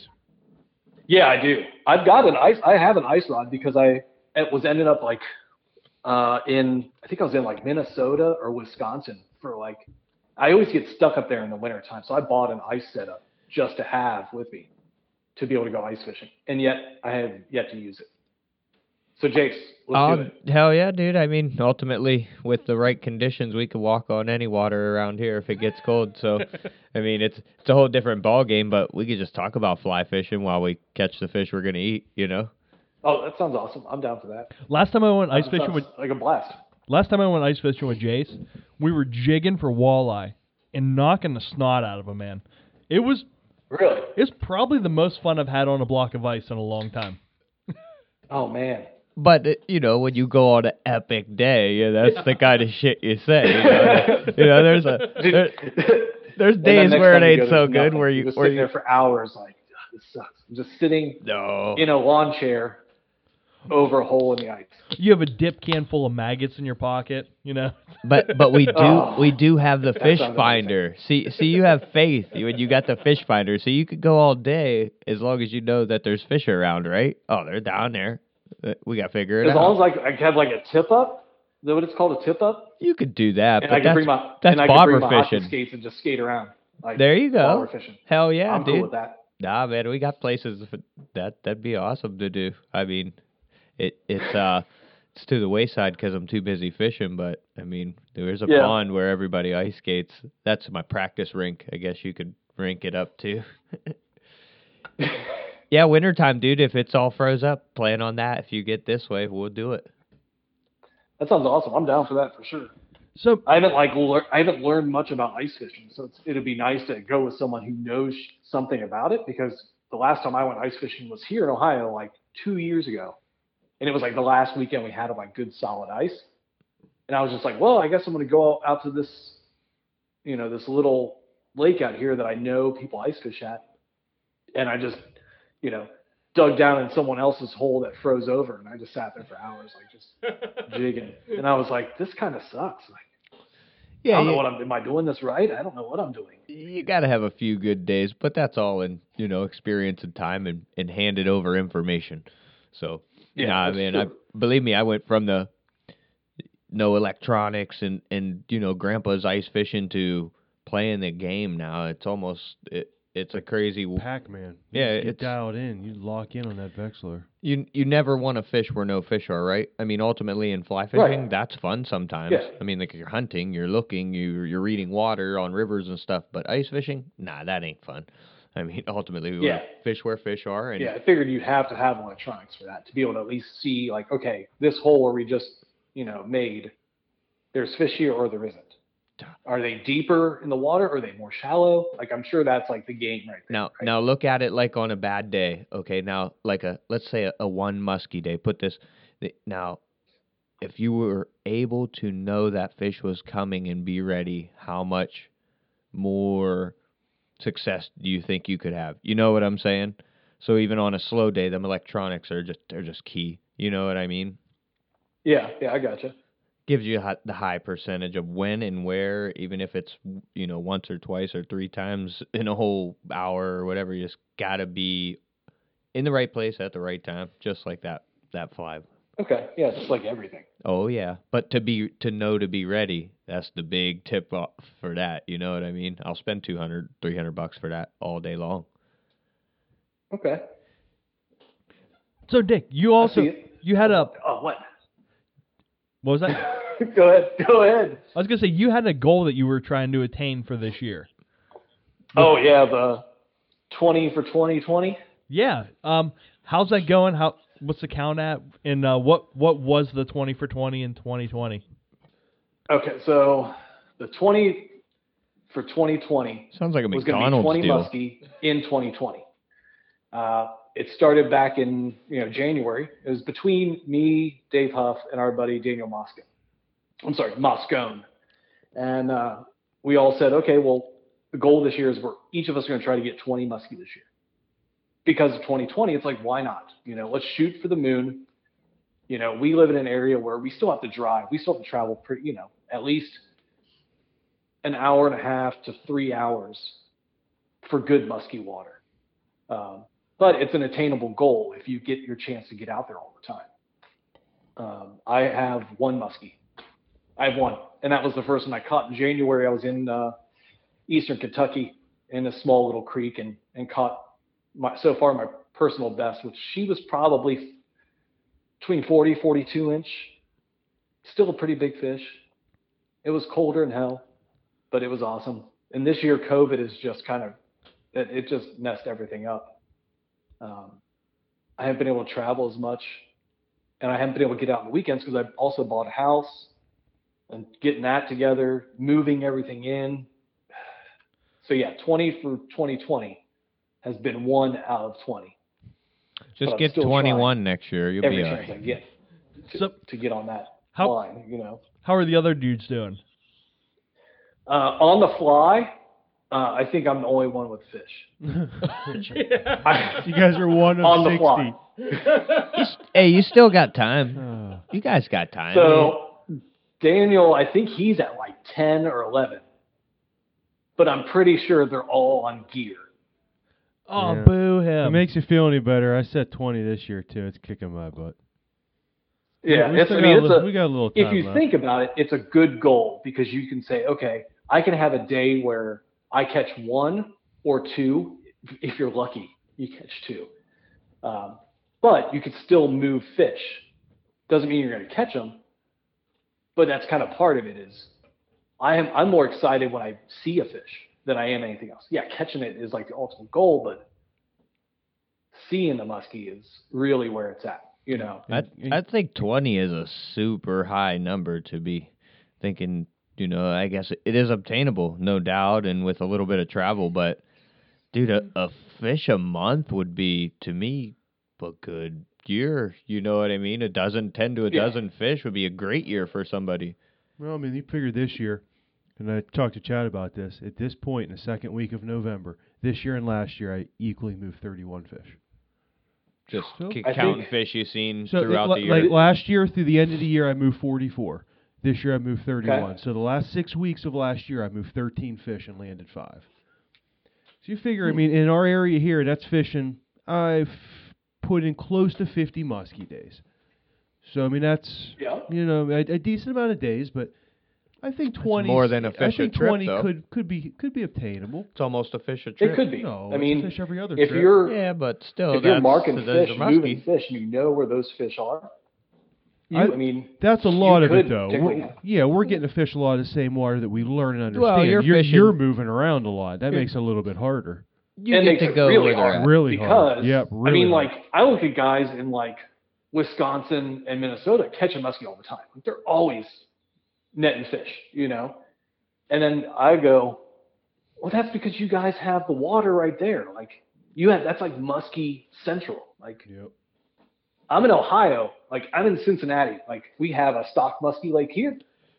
And if I go over to this one, there used to be stock muskie there, but I know they're in this river. I could fish that one. Or they're in this river, I could fish that, but I don't know technically where they are in this river because I'm still learning it. Or I can go down to Tennessee or Kentucky, like Eastern, and I know where they are. Is it It's just being in the right place at the right time. is it right, just Jason? as far for you to get to like Tennessee as it is areas of Kentucky, or how long is Tennessee for you? Uh, so if I go down, I'll fish with my buddy Charles in Tennessee, and he's down just outside Oak Ridge, and it's like three and a half, four hours. Just drive down there. Um, and if I go to Eastern Kentucky, where I caught that muskie, that's the same thing, three and a half, four hours away. So to get to like where they have the hardly at. That's like yeah, it's like four hours. It's like Yeah. three and a half, four hours. That's not bad. That's decent. No, like I was out today on you know one of the lakes here, and it was it's with my boat, and I drive up there. It's 45 to 50 minutes, depending on which ramp I want to put in and where I want to fish out on the lake. You know, but it's finding the fish. That's what makes I think lake fishing and river fishing different. Like if you're fishing a lake, they're kind of locked in an area, so you always know where they're roughly going to be at at different times of the season, right? Whether they're going to be in like this cove over here in the spring, or they're going to be back in this creek in the spring, or they're going to be here or there. You kind of learn that Yeah, for sure. as to where the fish go. The, the tough part with that is though is you're going to have certain months of the year with a fly rod, them fish don't become obtainable. oh no, That's no. where- Once they go where- down deep, yep. it's like Yep, you're done. I could throw it out there and let it sink for 30 seconds, maybe with like a 700 grain, and just be like, okay, I'm just going to let it, you know, strip, strip, and then let it just fall. Eventually, it might get down there, but never, you know. And then they, you know, you never know. Like the one place I like to fish the most for them has like two big creeks that come into it as well. And then those creeks split off into other creeks. So you never know like where they're at. You know, you could think back to a couple of years, like, okay, a couple of years ago, I was fishing this creek and I moved like these fish over here. But that was in the spring. What's the chances of them being in the same exact Your area? biggest thing there is to the fall. follow temperature. If they were Yeah. there at that temperature, they're probably going to be relatively close again at the other temperature. Yeah. Yeah. if you can if you can dial temperature from spring to fall. That's true. But then you also got to also look at Food. are they coming into these creeks because of spawn, Yeah, absolutely. or are they actually staying natively? That's where you got to see it food wise. If the suckers go up into them creeks in the fall, then yeah, they'll be in there with them. If they don't, then yeah, you're probably right. They may not not venture back in there. They may pick a part of Yeah. the lake in the fall. Yeah, and I was I was today when I was out, I was thinking about the podcast the other day uh, when he was talking about lake fish versus river fish, and like what patterns you throw for those. Like in the lake, you're scaling down to a smaller shad pattern, you know, Yeah. and in the and in the rivers, you're, you're we're throwing a little bit bigger flies. Now the thing, but what got me caught up today when I was out there fishing was like, okay, these are lake fish that come into these creeks. So technically, what would I be throwing? If I go by that understanding that in a lake you're catching, you know, they're they're going after smaller bait fish because they're just plentiful.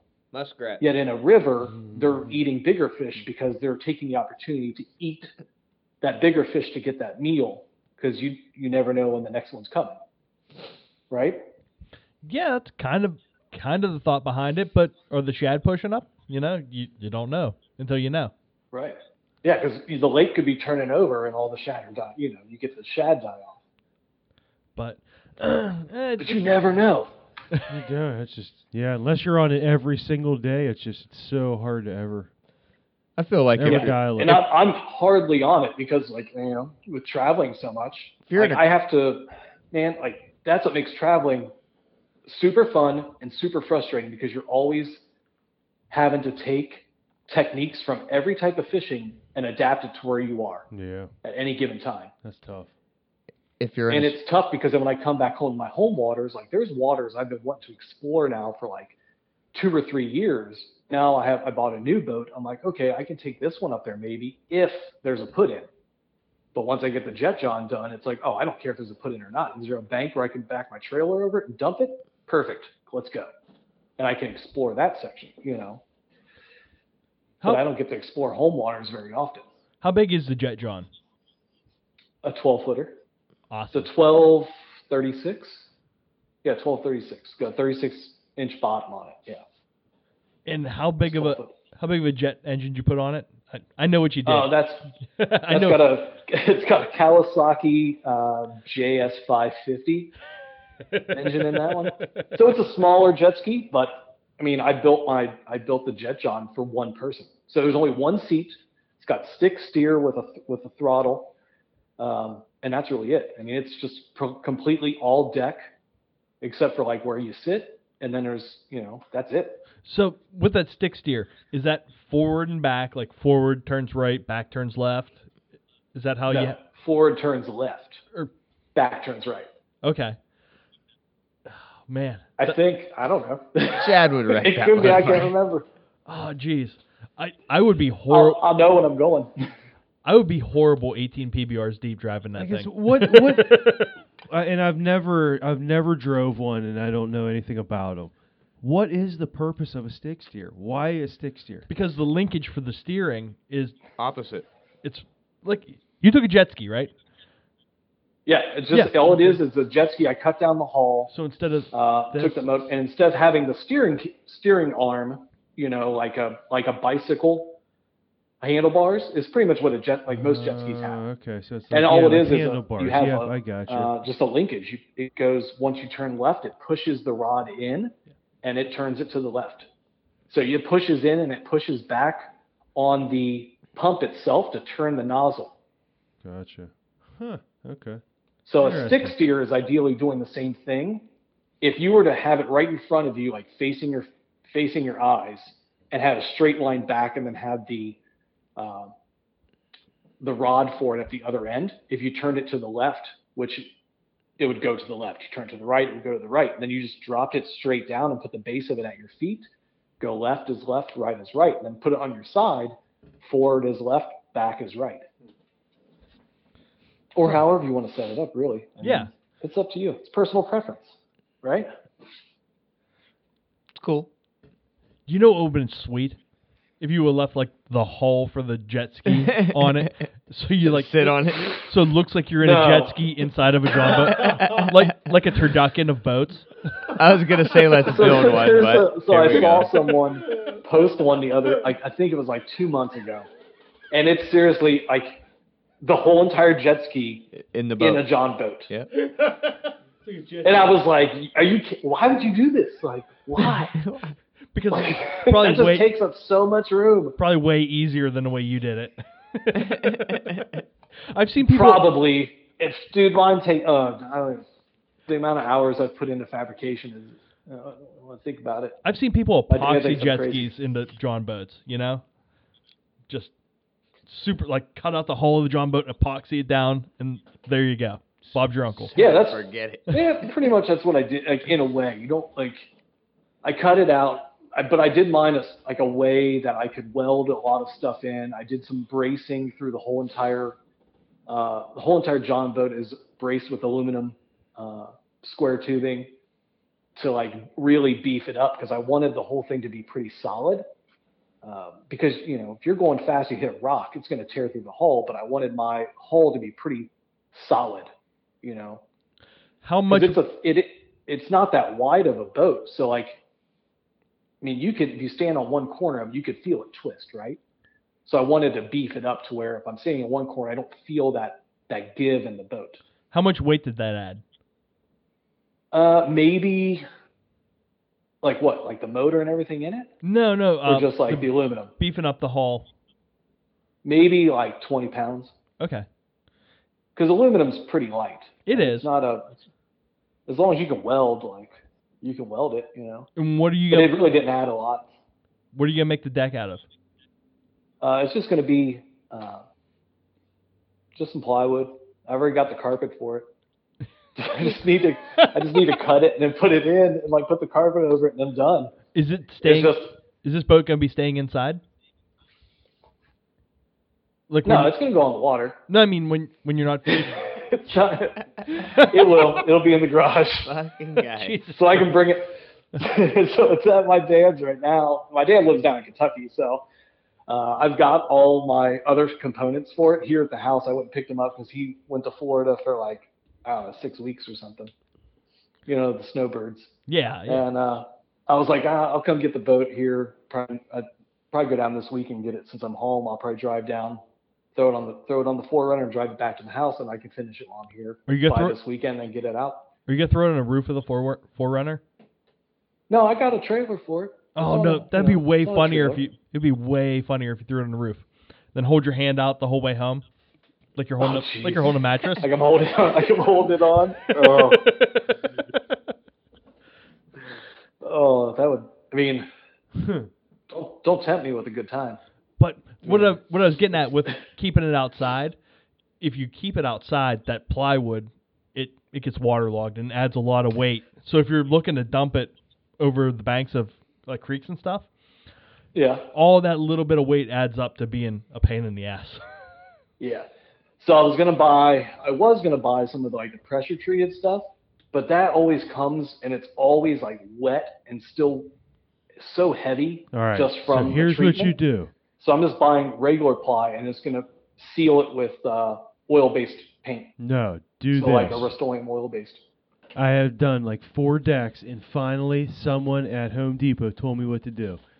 Get the treated. What's that? Get yourself. Uh, cut it to like. Are you doing like one whole full sheet, or is it gonna be cut? It's gotta be I mean like it's gotta be sections. Okay, so then cut like in half, or cut at least to a section to where you can put a table on top of like a folding table or something heavy. Put something heavy Okay. on it. Stack bricks on it, and let it sit for Uh-huh. a couple weeks, and you will watch all the water press out of it.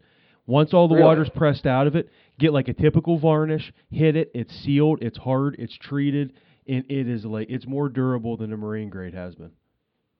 Really? But it takes a few Okay. weeks, and you'll literally you'll watch the water just press out of the sides, and then once it finally stops, it'll start getting to like that dried looking color.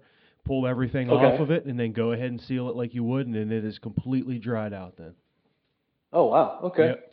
Yeah, I was buying it, and I was like, "How do I fix this?" And he's like, "Go home and do this." So I did it, and sure enough, it has held up extremely well. Hmm. That's a that's a thought. Because when I you know I work on CNC routers, so I can always get different types of material to use as a deck. Like mm. I could use some type of plastic, or get, get Coosa. you know whatever. What's that? Get Coosa. Coosa board? Yeah, get Coosa decking. It's Oh, never do gonna rot. I mean, it's expensive, but it'll never rot. It's lightweight and it'll never waterlog. You get Coosa and then just That put is true. something over it so that it has a little bit of traction, whether Yeah. it be like a SeaDek or something. But that's Well, a I good. can do that because yeah.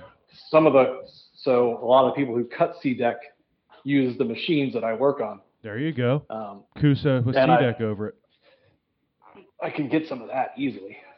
I can even cut it if I wanted to. There you go. That'd be the best way. That won't waterlog. It's light. It's the water runs right off. Yeah, And because the boat is super light right now. Like, like it, me and my dad can lift the boat up ourselves with the engine, and everything in it. The only thing missing is the deck. And You're you gonna can pick it pop a willy with that. You know, I can see you just. that? You're gonna be popping willies with that thing. I hope so. I hope so. I need to be able to get up over rocks and small, you know, gravel beds and shoals and stuff. That was why I built it because here, like where I live at, we don't have Like honestly, southern south western Ohio, when it comes to public access, is it's a joke here, especially for boats. Like it really is a joke. Like know, really half the rivers I want to fish, there are no ramps to it at all. So why not build a boat that you can just dump, you know, pull up to a bridge and then pretty much if you can back your trailer down along the side of the bridge and just dump it in, there we go. That's all you need, you know. Here's another question for you. You uh, you said What? you're you're building it for one person. Are you Yeah, it's a single it's a single person boat. you putting a trolling motor on it so you can fish and still control it? Yeah. Yeah, I've got a 55 pound, uh, one of the riptides, Minn Kota riptides. Okay. And uh, I've got it, I, it's also on my other boat too. So I have it to where I can take it off one boat and put it right on the other boat. Cool, cool, man. Well, hey, Dick, we've had you on the phone for over an hour. Uh, it's Sunday night. Really? Yeah, Are you man. serious? Time flies. So, um, Oh, man. is there anything that we haven't covered that you would like to hit on, man? Um, let's see. Oh, we do we ever talk about like the awesome fishing we've done together? We didn't speak on that one bit. You Exactly. did. You did catch an amazing striper when you were here. That was That's right. that was a. You Yeah, know, I think you the first time I went fishing, I went with Chad. I moved moved to Muskie that day, Yeah, you did. and then the next time I came back, I went fishing with Jace. Right? yeah, it wasn't no good though. Uh, it was still a good day. Oh We yeah, you time. caught your first walleye. Shit, can't not Yeah, be a good right. day to do Yeah. that. first walleye on the fly. We try to day. take you Then to good back with you, Chad. places. Caught that big hybrid. Yeah, guess what he did the, the second time he came back with me hybrid fishing, Jace? He got a good picture of his walleye. Oh, fucking, fucking a. That's right. We got a really good picture that time. Well, we we weren't per se after walleye. I mean, like, I like the picture Jay sent me because I at least see how cool my pants look. Ah, well, I mean, ultimate, ultimately, that fish wasn't even big enough for me to get my phone out. But with the exception of meeting you, just meeting you, I took a a bad picture for you. Yeah, uh, that's all right. It was worth it. Bad pictures for everybody. Hooray! Here you go, bud. Like free tickets. Get the hell out of here. and then Mark, I think we've been talking about trying to get up there, Right. do some musky fishing with I got to get you out. And go figure, too. We went out Monday, had a really good day, and it wasn't until Wednesday you were going to be off. There's time. Right. Yeah, and that's that turned into a whole mess. Anyways. We'll make it happen one of these trips up. for Yeah. sure. Yeah, I'm home. I think I think I'm home for the next like I don't think I have anything on my schedule now until maybe January. What are you gonna do? With, like most what are you gonna do with yourself? do uh, phone support and then fish my local waters. There you go. Get to learn them. I mean, I, I mean, yeah. There's one river that like I've been I used to wade it all the time, and then I was talking to one of my other buddies, and he's like, and he used to live up here, and we've talked about it. He's like, dude, there's got to be muskie in there, and I'm like, ah, I I personally think there are. It's just finding them, you know, in this river system, and it's like I just need time to be able to get out there. I only know of one boat ramp on the whole river Jeez. honestly. Everything else is like canoe launches for like, you know, people who like want to go cabrewing every weekend, you know, like canoe rental places or kayak or whatever they do. So you- there's only one boat ramp, and it's not anywhere where I want to be. Like I'd have to go upstream, like probably five miles. but those canoe launches, once you get your uh, your twelve footer put together, will be perfect. Yeah, but I wonder. Well, they're they're like private place. You know what I mean? It's like those Oh. places that Yeah. Actually, you get a whole group of people renting. together. And you're yeah. like, hey, you guys want to go brewing this weekend? It's gonna be nice. We'll, I'll bring like a twelver, and it'll be cool. And everybody gets shit faced drunk as they're going down a river in canoes. Someone usually ends up passing out and gets really bad sunburn. You know the kind of places I'm talking about. Boy, that's going to be fun to jet around them people. yeah, Brad, Yeah. right by them. You'd have to get. I, I'm thinking you'd have to get up really early to get up ahead of them, past all that. Yeah. But it still would be a blast trying to shoot around them yeah. Dodging because they would probably freak out. Yeah, no doubt, man. Ohio's got muskie. It's just a it's a small water game. Yeah, it's it's a it's a different thing in Ohio. Like Ohio is different. Like especially Southwest Ohio is way different than anywhere else in Ohio. Like mainly, you're mostly fishing for smallmouth majority of the time. That's what, mostly all we have here. That and like sauger and saugeye. Your water tends to get pretty warm in the summer then. Oh yeah, yeah. So we have lots of carp, tons of gar. If you guys want to go gar fishing, uh, there's some pretty big gar down here in the summertime. So summertime is like gar and carp. Lucky you get to go everywhere. I would lose my mind. What's that? I said I would lose my mind. I'd have to get out and travel. Lucky you get to Yeah. get to fish around there, but you you don't uh per se go steelhead fishing, do you? With your with your with your free time. Well, You need to get your ass. I mean, if I'm up in the if I'm up in the area where there are steelhead, I will go. Like I was in Indiana about when the first few steelhead were starting to come in in the St. Joe where I was fishing at, and a couple of the uh, DNR guys were there, and we were just bullshitting, and uh, we're staying on the bank, and he's like. You got any? You got any like steelhead me? I was like, I got like one fly probably because there's like one of the first ones in already is right here. I said, oh yeah, there's one. I'll wait till later in the season when they come running in because there was only one. I may be up in like Tallmadge, Ohio, where it's up in the steelhead ar- area as well. I may go up there and fish if I'm up in the area, but I could always come to Pennsylvania, you know, no, no, don't fish do with some that. dudes who know steelhead. That's nonsense. So you're in Tallmadge, Ohio? Are you no, you that's buying where. So are you buying I go up parts? to Tallmadge every once in a while because that's where- the water jet company that my company owns is in Tallmadge. Okay, so that, that's right by Summit. That's, yes, that's the only actually they're right down the road from Summit. and uh, the Diamond Lodge is right down the road from that. There you go. If What you, is the Diamond? Wait, hold on. The Diamond Lodge. Is that a strip club? you know it. yes, sir. Feston, Ohio. I knew it. I knew it had to. I knew it had to be a strip club. Of course, you know that place. yeah, man. That's the furthest strip, or the first I've ever driven to go to a strip club. Really, Yeah, man. I don't even know. Like the f- furthest I think I've driven for one is like half an hour away, well, my buddy won on and and and it was also called Diamonds. there. There looks like a theme. I think so. Unless you're in like Illinois, and then there's one called like then they're called pewter. the. S- No, it's like silver. The silver slipper. I always drive past it when I'm coming back from a customer when I'm driving back, and I'm like, "Oh, the silver slipper." Oh, Uh, Yes. See, I was, I, I don't- I don't think I want to go there. You should stop and get lunch. Oh, only if they have like an all-you-can-eat buffet. roast beef. It's roast beef. Roast beef. Oh, We're going to Arby's.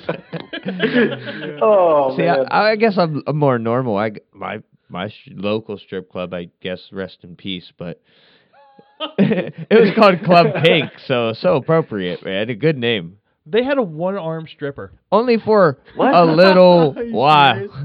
Only for a little while. She was part time. You Oh. get it? Oh. she she only gave right hand jobs. Oh, only righties She could That's she could only spin or reverse righties. She could spin or reverse right. Oh. she could only spin clockwise around the pole. oh. Man. Chad knows because he was there. I did. Oh, you, you were? Yes. Oh, shit. I didn't just hear this shit. Can't make Uh, this sure, shit there up. you go. Then, that's first-hand knowledge. Can't make this shit up. Yeah, it's like Illinois got the silver slipper. Kentucky, now Kentucky has the brass ass. I thought you just said the coal mine. It's full of deep dark Damn holes. it. The deep, the deep. Oh, I think that would be like a West Virginia one now. Yeah, you, you're right. Yeah, coal country. or or, Coal country, or that's right. cousin's oh, conception or something like that. Yeah, You you probably hit all the strip clubs traveling around, huh? Fishing, fishing, uh, nasty strip clubs. That's great. And, and your name's Dick Gross, so it all goes Right? hand in hand. And everybody thinks my name is not my real name. Fuck them. How about that? Seriously, like from playing in bands, I've been playing punk in punk bands forever. And like everyone's like, oh, it's just a stage name. I'm like, motherfucker, here's my ID. Like to see it? And they're like, holy shit. Like I remember I was we were on tour with a band and we were in Texas. So and they're from England and they're like, oh, that's not your real name. I give my I'm like, here's my government issued license. Here you go. And they like the one guy looked at it and he was like, fuck, and just threw my ID on the ground and like walked away. And I was like, what So- the was it re- fuck? was it re- like Richard in school, or was that everybody called you Dick? Teachers, kids, how how'd No, that work just- out? It was it was Richard. Oh, but then like so you're my the dad you're the guy for my dad's name is Rick. Ah, So I just my parents just called me my middle name, which is Casey. That's why every once in a while you may talk to someone, they're like, Are you talking about Casey? Like or, or Dick? Who what? So Yeah. it's kind of like I go by both. Yeah, you said Dave calls you Casey, Dick, the former Mhm. the artist formerly known as Richard. but but you always be Dick. That's right.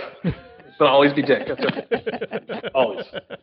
Can't change We it. we Can't got change you. that now. I'm I'm to a point I mean, in my life where I could say your name without laughing. you aren't the first Dick I've ever met. the first one? I said you aren't the first Dick I've ever met, so I'm pretty I'm okay yeah, with it. I'm buddy. sure that other guy was probably like 60. Oh, and he smoked cigars and rode around a motorcycle with a fucking dog on it. So there's no one my Other age. guy, you're you're you're bold making assumptions there. Oh, it, it was a guy named Dick. I haven't met a There's girl no one named my Dick age yet. that goes by that. Like, they're like, "Oh, I'm Richard." I'm like, what? No, you're Dick. And they're like, no, I'm Richard. Whatever. Fuck off, Ricky. Fuck off, fuck off, Ricky. Oh, we man. we accept you, bud. Even though you could be, even though you could be a dick. You know one thing though, it Yeah, seems like get all people named Richard do not like being called Rich. Uh, don't do- don't yeah, you call know, him that's Dick. That's for sure. My my dad's is name's. Richard. He, he hates it. Just But- the regular. oh yeah, you, don't plain. call him Rich. Yeah, my dad just goes by Rick, and then like if I'm if my dad's giving me a hard time, like I just call him the Rickster, Uh, and he fucking hates it. He hates it. Like, oh, what's up? The oh, it's the Rickster. Rickster. And he's just like, shut up, shut up. I'm like, oh, sorry. So do you Didn't call him and he offend answers, "Hey, what's going on?" You're like, "Oh, the Rickster." Only if I'm hanging out with like my brother-in-law. Oh, okay. Well, like because we're you know he's pretty much like my brother, so we always give my dad a hard time because he always gives us a hard time. But when we're together, it's even worse for my dad. it, it's like tag team. Exactly, the whole time. So the whole time we're just ripping on him. It's tough love. I mean, if I hang out with you and I don't give you a hard time, that means I don't like you. Exactly. You know, like I rip on everybody because I give and take, and I that's how I show my affection. I guess I don't know. That's what I think. You do it, I do it, Jace does it. I haven't hung out with Mark, so I don't know if Mark does it. it's, But I give everybody a hard time because that's it's good I- for I the fit soul, right in. man. It's good for the soul. all right. We're, we're always busting stones. Yeah, I think if you can't if you can't take it, then like we can't hang out. Exactly. Like I said, we give it hard, but in turn, we have Ooh, to we have to know how to take it. Mm-hmm. Yeah, Daddy. I talk so much shit that I gotta at least catch a couple fish, or I'm, they're gonna get me back. Hey, you know what I It's lasted 25 years. Once Chad saw Jay's nose, he's like, "I'm keeping you. You're mine." yeah. Oh shit. I'm gonna be putting that to use down the road. That's constant content. what what did I say? Uh, what did I say, Chad? Oh, like most people, like if someone's talking about, you know, the, the myth, like your ears will ring. yeah, Does his nose tickle It when tickles. people are talking about him? it does. Twitches like Rudolph. like right now, right now he scratches his nose like Tyrone Biggums It from flares. the Chappelle show. oh shit! Oh man! Like I was thinking about it the other day. Like my girlfriend always watches like Ru's RuPaul's Drag Race, and like there was one drag queen on there like called Bob the Drag Queen had a song called Purse First, and I was like, oh. Does he walk in a room like nose first? Like, is that a big thing? Like, First, first. So, Are, are you telling us we need to start watching this show so we can be up on the uh, Some RuPaul. on the RuPaul? That's You don't have to robot. watch it. That Watch- isn't even a real I enjoy it because I have friends who are drag queens and like I'm open and cool with everybody. I don't give a shit what background you have or anything. I'll hang out with you. But if you are an asshole and I don't like you, you'll know it pretty quickly. Oh yeah, everyone else, like, fuck, I don't care. I don't care what your background is. I don't care what you do. You do you. That's cool. I don't hate on anybody for that. You know.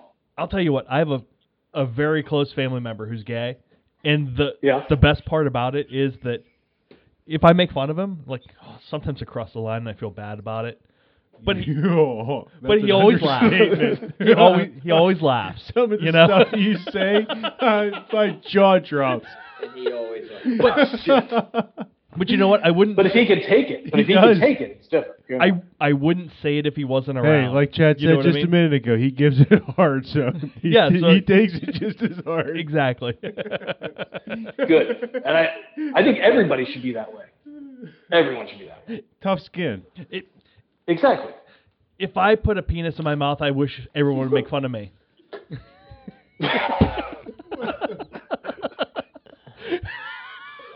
All right, Oh, Chad. But that, but what if that's your lifestyle? Then it's different, right? Exactly. Yeah. Yeah. So. don't know. hey, on that. On that note. on note, that note, you, We'll, Oh, we'll edit shit. that out, man. It, Chad could fix this. you've taken us down a strange road, Dick. Hey, I didn't take it there. You, hey, I was just there, and it's like being in the car with your buddy. We let Chad you're talk. He shit, crashed and it. they're like, "Hey, we're gonna go to Taco Bell at four in the morning," and you're like, "Okay, great, cool," and then you end up at fucking White Castle, and it's like, "What the fuck? and then How you're did we get here?" hungry I we in jail at 6 a.m. again. So. It's been great talking with you, Dick. Man, we don't want to we don't want to get any more away from the bizarre that we've already been doing here, but uh, I hope everything's going good for you and you continue your trek to 20. I know it seems out of reach, but you you will grind and and work at it, right? Oh yeah, like today, that's what I did today, and I just, it's a grind. Like, 100% musky fishing is a grind. If you can't take defeat and learn from it, then musky fishing is not for you. Like, end of story. Like, that's really all there is to it. Well, if you only put Yeah. one or two days in, you won't have so much defeat, but you won't connect either. So, yeah, the the repetitive over and over is, is definitely the the game. Right. Like in every cast, you think there's always a fish there. This cast is it. Okay, that cast wasn't it. Okay, this next cast is it. Okay, that wasn't it. This one here, this is it right here. I know it. Oh, no, I, I fucked that one up. Okay, here it is here. You know, My my my fault. like that's the mentality you have to have every time you go. Yep. last cast always turns into about three more, right? I'm, I'm gonna catch a fish. I'm gonna catch a fish. I'm gonna catch a fish. All right, I'm going home. All right, well, next time I go out, I'm gonna catch a fish. I'm gonna.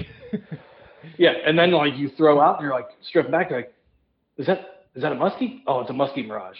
Wait, or was it? I don't know. Cast back out. Let's see. You know. It.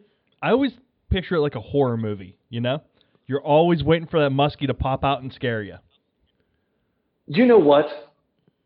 I've had one actually I was scared of. one muskie I was scared of. I'm not gonna lie. Really? And I, I in my and I said out loud, do not eat that fly. do not eat that fly. I was in my little inflatable boat that I used to I carry with my raft, and I was fishing a lake, and one of the biggest muskie I've ever seen came chasing a fly in, and I was petrified. I was like, do not eat that fucking fly, because I know if I hook it, I'm gonna be Sunk. drug around this lake like it was, you know, like no thing, you know. Yeah, I didn't want that fish to eat it. And then in my head, I'm like, no, eat the fucking thing, eat it, eat it. And, but then I'm like, no, don't eat it, because I'm kind of scared of this. Did it? No, I kind of intentionally like sped the fly up real quick and then let it die, and it just started sinking all the way down. The fish was like, nah, I'm cool with that, and just like peeled off and went back into the reeds. And I was just like, whew, I'm glad I didn't eat it, but I kind of wish it did because that was a really big fucking fish. and then of course I tried for like two more hours to try to get it to come back, and it didn't. It said you missed your opportunity, sucker. I did, I did, but I I know where it is. You know what I mean? Like it's one of those things where it's like now I know where it is in the lake, but it's a lake that's like five hours away from me. But I know where it is if I want to go back there and try for it again. Because they seem to kind of like run in a cycle. You know, like I watched one fish that was probably only like mm, 36, about 36 inch fish. Uh, I was fishing and I wa- would watch him come by the same area, and it was like every half an hour or so he would come cruising right back by again, and then off he would go. And then a half hour later, he'd come right back down the same line and back out, like they're patrolling like an area. He was like a dude on the corner slanging rocks. He just, you know. Yeah. Just being like, oh, yo, what's up over Yeah, here? just Oh, ain't nobody home. Okay, I'm gonna keep on cruising. Gotta keep his his area on lock. I have so many damn stories. It's unreal. I was just thinking about it, like, it doesn't even like I could tell you all about all this other random shit, like fish I see and fish I've caught and all this other stuff. And it's like, there's only so much time. I know, man. Well, hey, let's do a part two. Let's uh, let's do a January midwinter when you come up here ice fishing.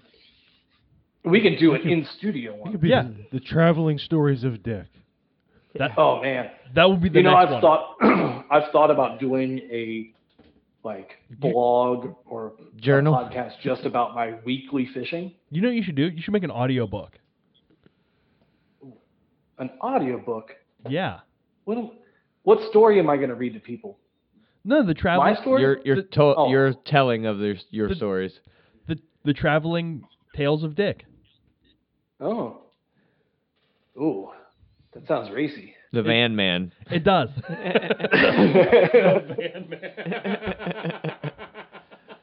The van with no Oh, windows, shit. man. Oh, all right. I finished my coffee. Alright. My second cup, Man, I which I, pro- I I, probably fin- shouldn't have a second cup.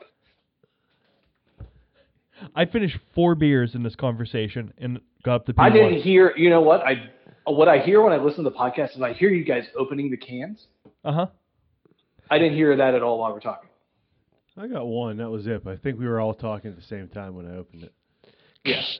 I feel like this podcast is just like all over the place, and people are gonna be like, "What the fuck are these guys talking about?" Talk to our buddy Dick. Yeah, man. Hey, th- That's that's, that's what happens when we talk to friends. You know, it it's less fishing, more more BSing. You know. That's true. Yeah, and that's why it doesn't feel like it's been such a long podcast. You know what? I don't think you and me have You ever. I, I don't think we've ever spoken on the phone. yeah, we have. Have we? I, I thought we just texted back and forth. No, I called you one day. Did you? Yeah, we've spoken on the phone. Okay. Jace got up. He said, "I got smoke." Of course he does. I'm He's telling you, he should switch to vaping he should, man. It would be a He lot should. better for him. Because he can get he can get his jazz cigarettes in a vape as well. Jess. That's I- honestly that's my favorite term for it is jazz cigarettes. I don't know why, but I love that term. Like if anybody's like, "Oh, you smoke a joint," I'm like, "Nah, man, I like particular in jazz cigarettes," and they're like, "What?" And then like it, hit, it takes them a minute, like, "What? What'd you say? Oh. Wait, isn't that the same thing?" Yeah. Oh. What? You're like, dude, never mind. Uh, that's great. Alrighty, man. Well, hey, we are gonna get rolling, Dick. Okay, man. All righty, buddies. Nice chatting with you. You It's guys, a uh, pleasure. It was nice talking to you guys. Mark, where's my stuff? It's uh, in the box, going out in the morning. Okay, I didn't know if it got shipped yet or not. Yep, it's going. It's I was all just boxed, curious. boxed up today. Sweet. You're all done, ready to roll, Sweet. buddy. I threw. I'm sure I uh, will. I'm sure.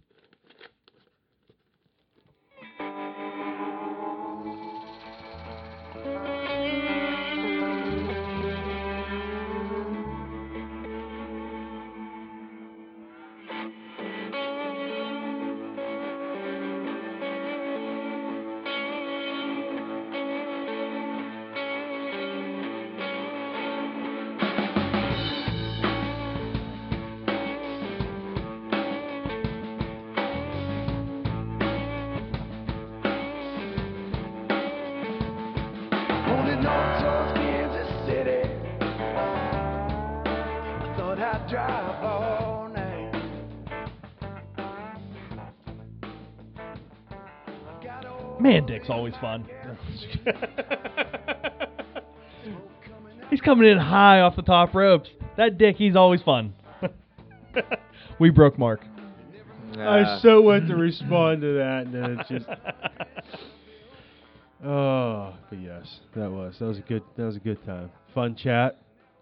That'd be cool. That'd be hard. That'd be really hard to have to travel to all them different areas and try to fish. Like we get to fish our same spots and hone from t- day to day, and you got to go completely somewhere com- entirely new and try it for the first time again. That's That's uh, called fresh. That's hard. That's fun. That'd be fun. Yeah, it'd be really hard though. It takes into account what I was telling Jay on Friday night when he stopped over the house. You can't fish spots then. You have to fish water that looks effective. You know what I mean? So just- you, you got to get into the habit of doing it. And it, it would definitely be hard finding water that looks good. Yep. yep. That'd be interesting, But especially it- to walk into. If you can find water on the map, that's good. That's just as good as reading water. Like to find stuff on a map and being able to be related. You know, I like oh, this what, might though, be this might be good. stuff on a map, fly fishing, is a whole different story, though. It's so hard because Oh, let's yeah. say you I find mean- it. Let's take our upper river. I'll do Google Nine- Maps and look at pictures. 95% of that dude. river, you're not getting into what, and you're not going to fly fish it if you're walking into it. But on a on a map, it's like, oh, look at this structure and this timber's down. It looks great. How about that one tributary that you and I walked to last Yeah. last winter? I was never more afraid. I took my wife there about a month later. We had a we had a shit eating ball. Oh yeah, she probably had gentleman's breaks the whole way there too, huh? No, she did not. Yeah, while standing over an 80 foot cliff in the pouring down rain and sideways wind, trying to gain footing. Well, this is a great idea. I'm gonna die. I was sweating my unholy asshole off. Oh, when we got down in there, and I literally laid on top that rock. I was like, I'm staying right here. You're like, I'm not moving. You can do all the exploring you want. I'm not doing any of it. but that was a pretty sweet little place. that was cool. There was no muskies there though. No, no, no, no, no, not there. No. But neat. So speaking of muskies, Mark, you went and had yourself a day. We did. We had fun. Yeah, that's it. Dick was asking about going out, and I had vacation on Monday, Tuesday, and he was going to be free on like Wednesday. I'm like, go figure. But I already had lined up uh, our buddy Michael. He was going, and now everything's viral with schools. So he's like, I got to get the kids going. I'm like, that's fine. I go, we'll we'll get started late. We didn't get up there till like after maybe like nine. We probably didn't even start first drift till like 9:30. So we kind of got set up. Then he got going, and then we fumbled with that line that was on there a oh. little bit. That was a mess. Sorry. So we ripped all that, kind of got going, got him set, had him get a few casts. I'm like, all right, this fly's working good for you. This is you're doing this. Keep doing this. Watch him run a few flies to him. Like, okay, stick with that. So we set up on like the first drift and kind of get started. I'm like, I don't like the way that this is. I said, hang tight for another like 15 minutes. I'm gonna trolling motors down here, and I get set up, get that drift set up. I'm like, all right, do this, set this way. So we get probably maybe 50 foot into the drift, 100 foot, and I had enough that maybe like six, eight passes went through the screen. I got the mark fish. I was like, all right, they're they're way on the bottom. So I switched from the intermediate, went to the full sink.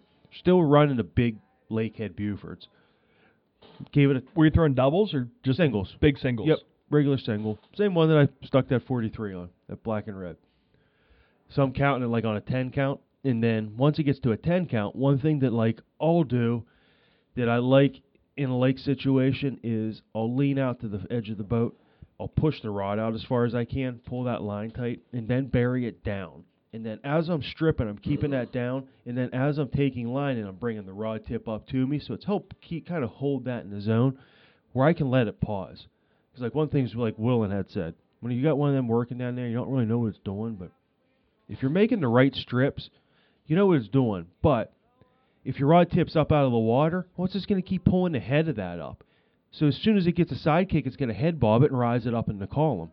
And- this way, cut off the side shooting. so this way, once you strip and you let go and you push your rod tip back down, it creates slack in your line. Mm-hmm. So then it allows that fly to hover down there and pause because now you have slack and it's not pulling the head right back up. So once you reach that line down and you strip and you're pulling your arm back with it a little bit, once you let go a little bit and you push your right arm back out, even if it's a couple inches, creates enough slack that it doesn't pull the head of that fly up. If you think about it, it's like anyone that's ever worked a Zara spook in their life. When you jerk it, you put the rod tip back toward the fl- or toward the lure, and it gives it It's time to shoot side to side. Yep, hundred percent. Because these flies are working like that, like a glide bait, and it's just like boom. And I thought I hit the top because I just clipped a, a top of like a stump going through, and it was like oh, and then kind of hit it hard, and then just started head shaking. Like oh, yep, fish. Michael, net now. So he's fumbling with the net, and little did I know, fight the fish in, and they were it was a strong fish and it just it kept pulling. As soon as I got to the top of the water, it made a rod on me. I got it back. He nets the fish, and he's standing there with like at the edge of the boat, holding the net like this, like with both arms out, holding it sides. I'm like, grab the handle. I don't know. I don't got the handle. Like, what do you mean you don't got the He handle? never t- I looked down. He ripped it the was- handle right out of Oh, it. it so all he oh, had was like the basket there, and he nets the fish with like the basket. like a man would. So we we put all the net back together. no handle. Huh? What he pressed the button and the button stayed pressed and he just kept pulling it. Pulled it right ah. out of oh, it. It- But I I've already seen had it it, happen. open. I, see, I already had it locked, so all you had to do was pull the handle, And and, he didn't click. realize that. And Yeah. He pushed the button and pulled the whole thing right out. Uh, So- It just pulled it hard enough, like a 13 year old watching you porn for the first time. hey, no. it pulled it right off. hey, put it put it like this. At least you got the fish in the net. man. So got the fish in the net, bumped it. It was a 39, nice solid fish. That was a green one too, down in them weeds. It was like real bright, shiny, Oh, they're- greenish Those blue. are super pretty fish. So we hit that a little bit, and uh, I was like, all right, How well, come only you catch fish when you go out with all these other people? you just fucking that got them guys going along with you to run the camera and shit. oh no, Chad put two up. Not not this Chad, Chad Wild. Yeah, it's been 368 days, but who's counting? You put two up on me that day.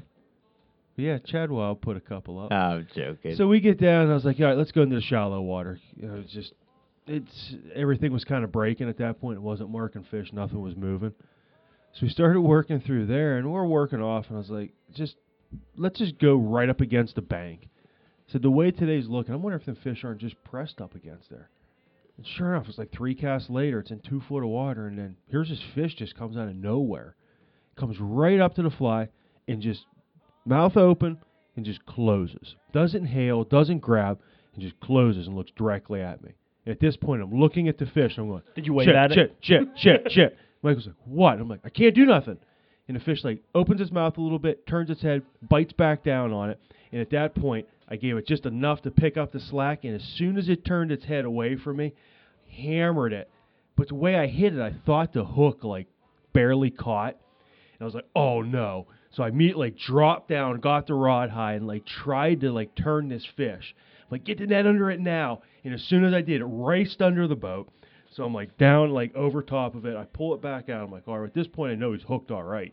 Comes back up, and as soon as he like goes to take the net towards it, fish races out like towards the middle of the creek, and it just starts running. Fight it back in. At that point, it comes right in. Then Michael puts it in the net. That fish had just as much spunk too in it. But them fish, when they eat like that, it's just It's what do you do? and luckily, I've had it happen before because uh, any time before, I'd have stripped right then, pulled a hook right out of its mouth. yeah. And I'm like, I can't do nothing. That was probably a good four, five, six seconds. We had like a little stare off there.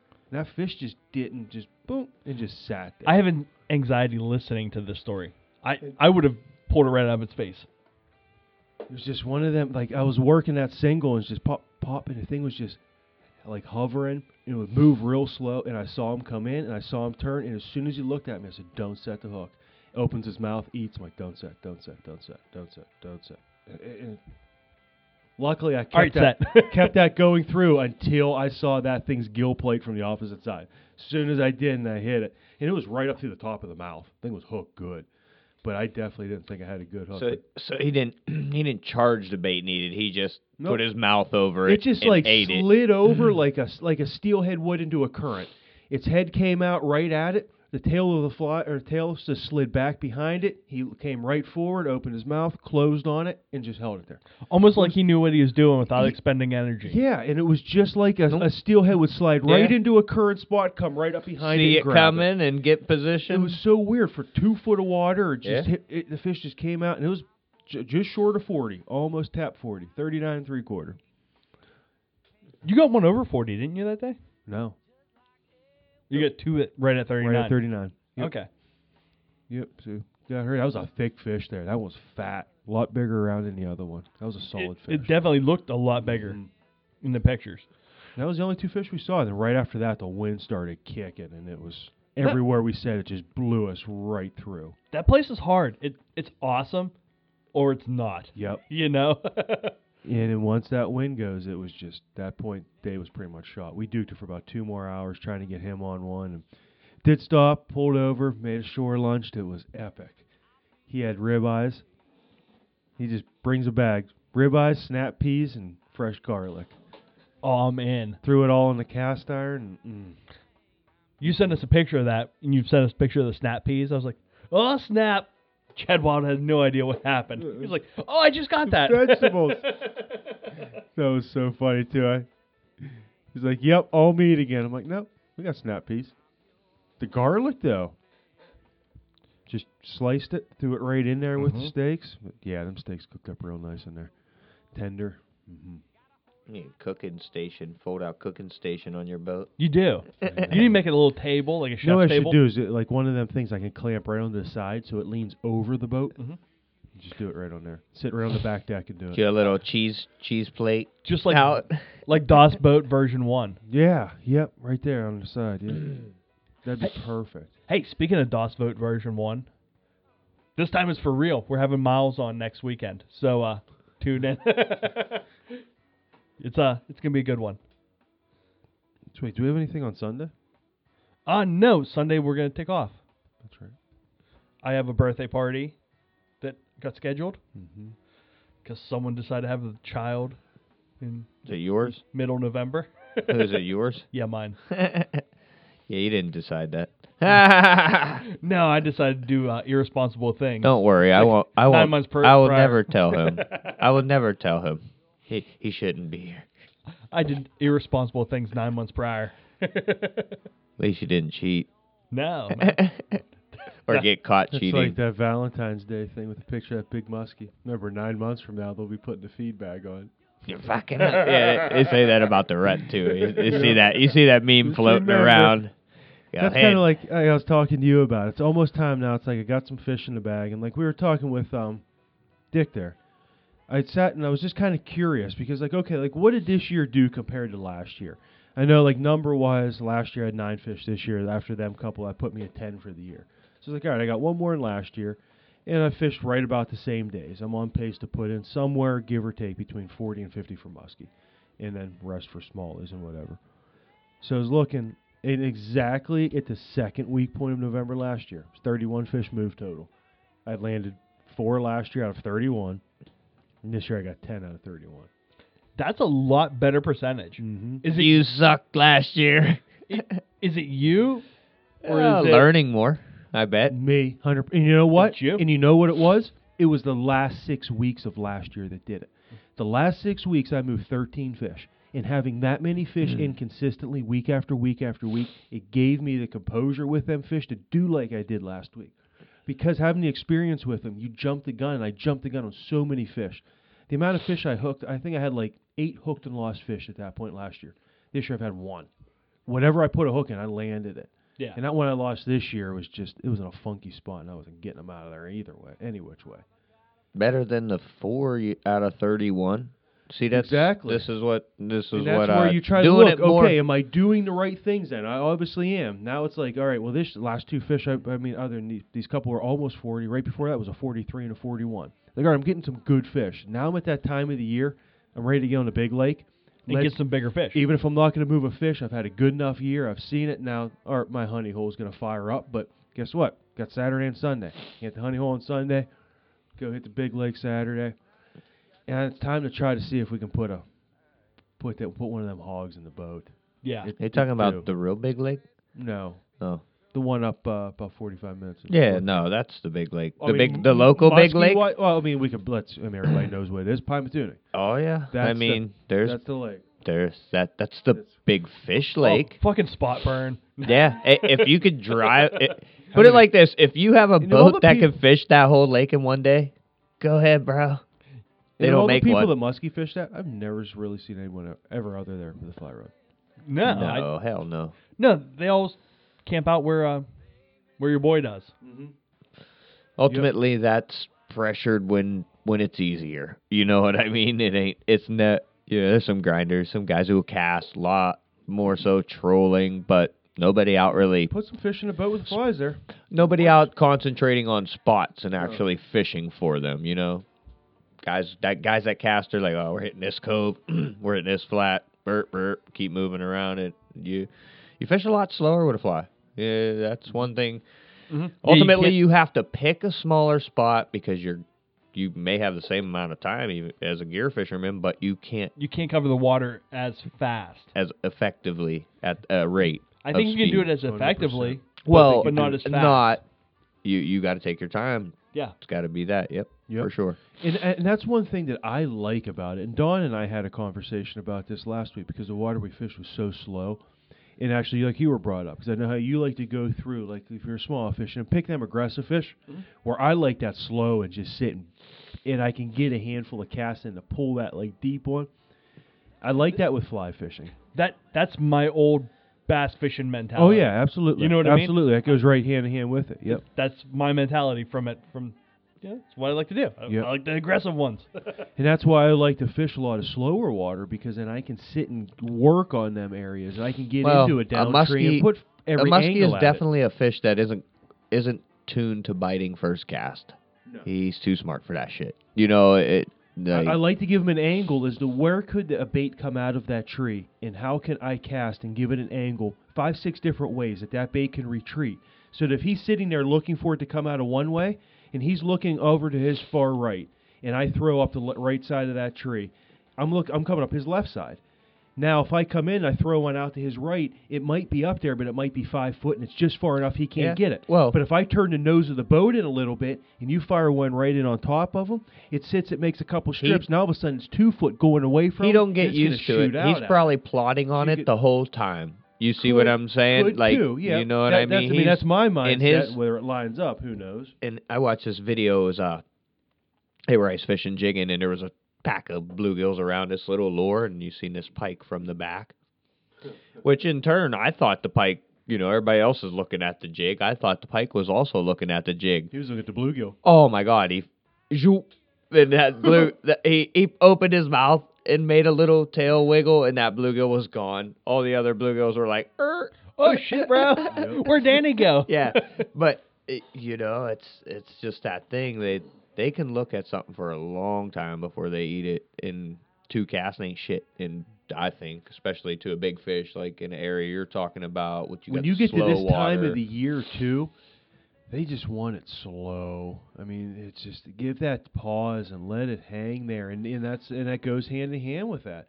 It could take them longer to eat. They'll come right up behind it and just watch it on the pause, and then all of a sudden, I mean, they don't, Well, they they're don't not golf it either. They're not going to chase no fish around. They're down No. there. They see it. Right you now. know, they're going to wait for you to make the mistake where it's right for them, where they got the advantage. And that's, yeah, that's the five to ten cast in your, you know, favorite holes or at, like you said, one side of a log, other side of a log. Yeah, definitely. Get two cast or fishing faster there, doing the same thing a couple times. Yeah, that ain't cutting it on. They just look at it. They're hunters, man. They're looking at it like you're looking at it, just from a different uh, in water. You know, you're like, oh, I want to read where they're at. They're like, I want to eat that. Wait till it gets over here a little better. Next cast. I think them stripers are like that too, because they see it. There's no doubt. You know, I went down to tease him yesterday. didn't. No. Nah, I told you. That's okay. That is okay. That's just proving the fact that we got to teach Jason that there's certain times for certain fish and certain times for doing certain things. So I now you know what you had to do. I walked out and I. The, it's It- like it was- seven at one foot, or it was 982 CFS. those, those seven I- gates. I walked out to just past the first ripper, and I was like, uh, I'm by myself. This This smart. is fucking cold. Uh, I walked back in. I was like, uh, What do I, you mean cold? 49 degrees. I mean, it would be cold if I fell in. No, you'd be dead. Exactly. you'd be full of water in like point yeah, I don't two want. seconds. I don't want them picking me up in New Castle. Yeah, you probably wouldn't make it that far. It's almost worth seeing then when you hit it there. If you had a raft on the back, I mean, obviously not like a day you're by yourself. Yeah. Go down, drop low, and then back row up to where the uh, Stand in the boat to fish. Yeah. They're they're ultimately not there, like I mentioned a couple of times. But I know. Well, no, no, no. And what I was meaning by that wasn't that. Was to drop down below the bridge, way down, and Mhm. back row up to where all that water's flowing out. See if they've moved down. to Okay. Because feeder, that's that's another area where you've got them at. See, have they moved down and they're now holding down in that deep water down there, That's a mother effort of rope back row. especially at 900. yeah. Yeah, But what I'm saying, row. that would be where they would go to the deep water section to hold, and then you can see, and then boom, go run through Clousers through there. If they're down there, they're gonna eat it. Yeah. Like Dunn said, McDonough, Ma- whatever- McQueen. McQueen. Yeah, he Uh, said they're they're metabolism fish. They gotta eat. especially the colder it gets, their metabolism slows, but they've got to. They gotta still eat. Well, there's they've been known to be had through the ice, so ultimately they're not, you know, They hiding eat. in the mud like uh, bass. No. Just work it, work it slower. bass. That's all. They might not eat it as fast, but they'll still eat it. So I have a funny story. Oh, hey, real quick, Yeah. just because I'm thinking before you start on yeah, that. yeah. Next Friday night is tying night. Yes, correct. So anybody listening, our st- our standard spot at the Tadad Dance Studio in Mercer. Twentieth. The twentieth, yeah, because next week's going to be Thanksgiving and The everything weekend coming after, up. yeah. yeah. So we're g- rolling with this weekend. So So if anyone has any questions about it, wants to go to tying night, hit us up on the Instagram page at SBS Fishing, or hit us up on Facebook at any of our like uh, personal profiles. You know what I mean? We'll uh, direct you. yeah, we'll we'll give you directions. Uh, we'll post about it this week also. Um, so my son got sick on Thursday night. He was puking, and like he had gas pains, and it was like two in the morning. You felt bad for him? No, I Oh, didn't okay. feel bad for him because I took a nap that day and he snuck like 18 candy bars. so I did not feel bad for him one fucking bit. Shit. But uh, but I had to message my boss at two in the fucking morning saying, "Hey, I'm calling off. You know, um, if I can use a vacation day, that's what I'm gonna do. If not, you know, just uh, I'll go without pay for a day. You know, a call off." But uh, I ended up getting a vacation day, so uh, you know, I I made breakfast for him. I we made toast. Cause, uh, cause I made sausage balls. I started grilling at nine in the morning. Made sausage balls with cheddar, and my wife was like, he was throwing up nine hour or seven hours ago. He can't eat sausage balls. They're not for cheddar." him. I was like, oh, okay. Well, more for dad. so I ended up making him toast with uh, cinnamon sugar on it. And uh, I was like, all right, well, hey, buddy, guess what? If you're going to sit on the couch and watch YouTube, I'm going to go out in the garage and do some work. So he's like, all right, man. Yeah, that's fine. I'm going to sit here and watch YouTube. I was like, okay. So uh, what's dad do? Dad goes out in the garage and starts doing work. I, I started doing our little side thing. And, uh, you know, come noon, I started drinking some beers. Called off for a reason, right? Exactly. I was getting double paid and drinking. Be- I love drinking beers while I'm getting paid. There's nothing better. There's nothing in my mind. That, you have a bar right around the corner from your work. like Thanksgiving. If I can drink beers on Thanksgiving Day and get paid for drinking beers on Thanksgiving Day, I'm the like every beer like before three o'clock is the best beer I've had every year. Um, excuse me, but I was standing in my garage and about three o'clock. You know, I have dog. Or I have a dog. And I have two cats, and they're both they're all inside outside animals, and they're all black. All of them are black, so that that plays into this. And I was in the garage. I had my head down, doing what I was doing. I was on the last piece of product that I was doing for that day, like that phase of it. And uh, I looked down. I was like, "Oh, there's the cat." And then it rubs up against my leg. Like I had my high muck boots on, you know, And I was like, "Oh, that's not the cat. That's a big giant boar coon." I was like, "What?" I looked it. I was like, "Ah, ah!" it, it it looked at me and it hunched its back up and it ran out to the garage door, like it was still in the garage. And but it ran like to the door opening. I was like, Did I- you give him the rent money or not? I was like, "Hey, go on, go on, get!" And it went, it went out, and it ran under my pickup truck.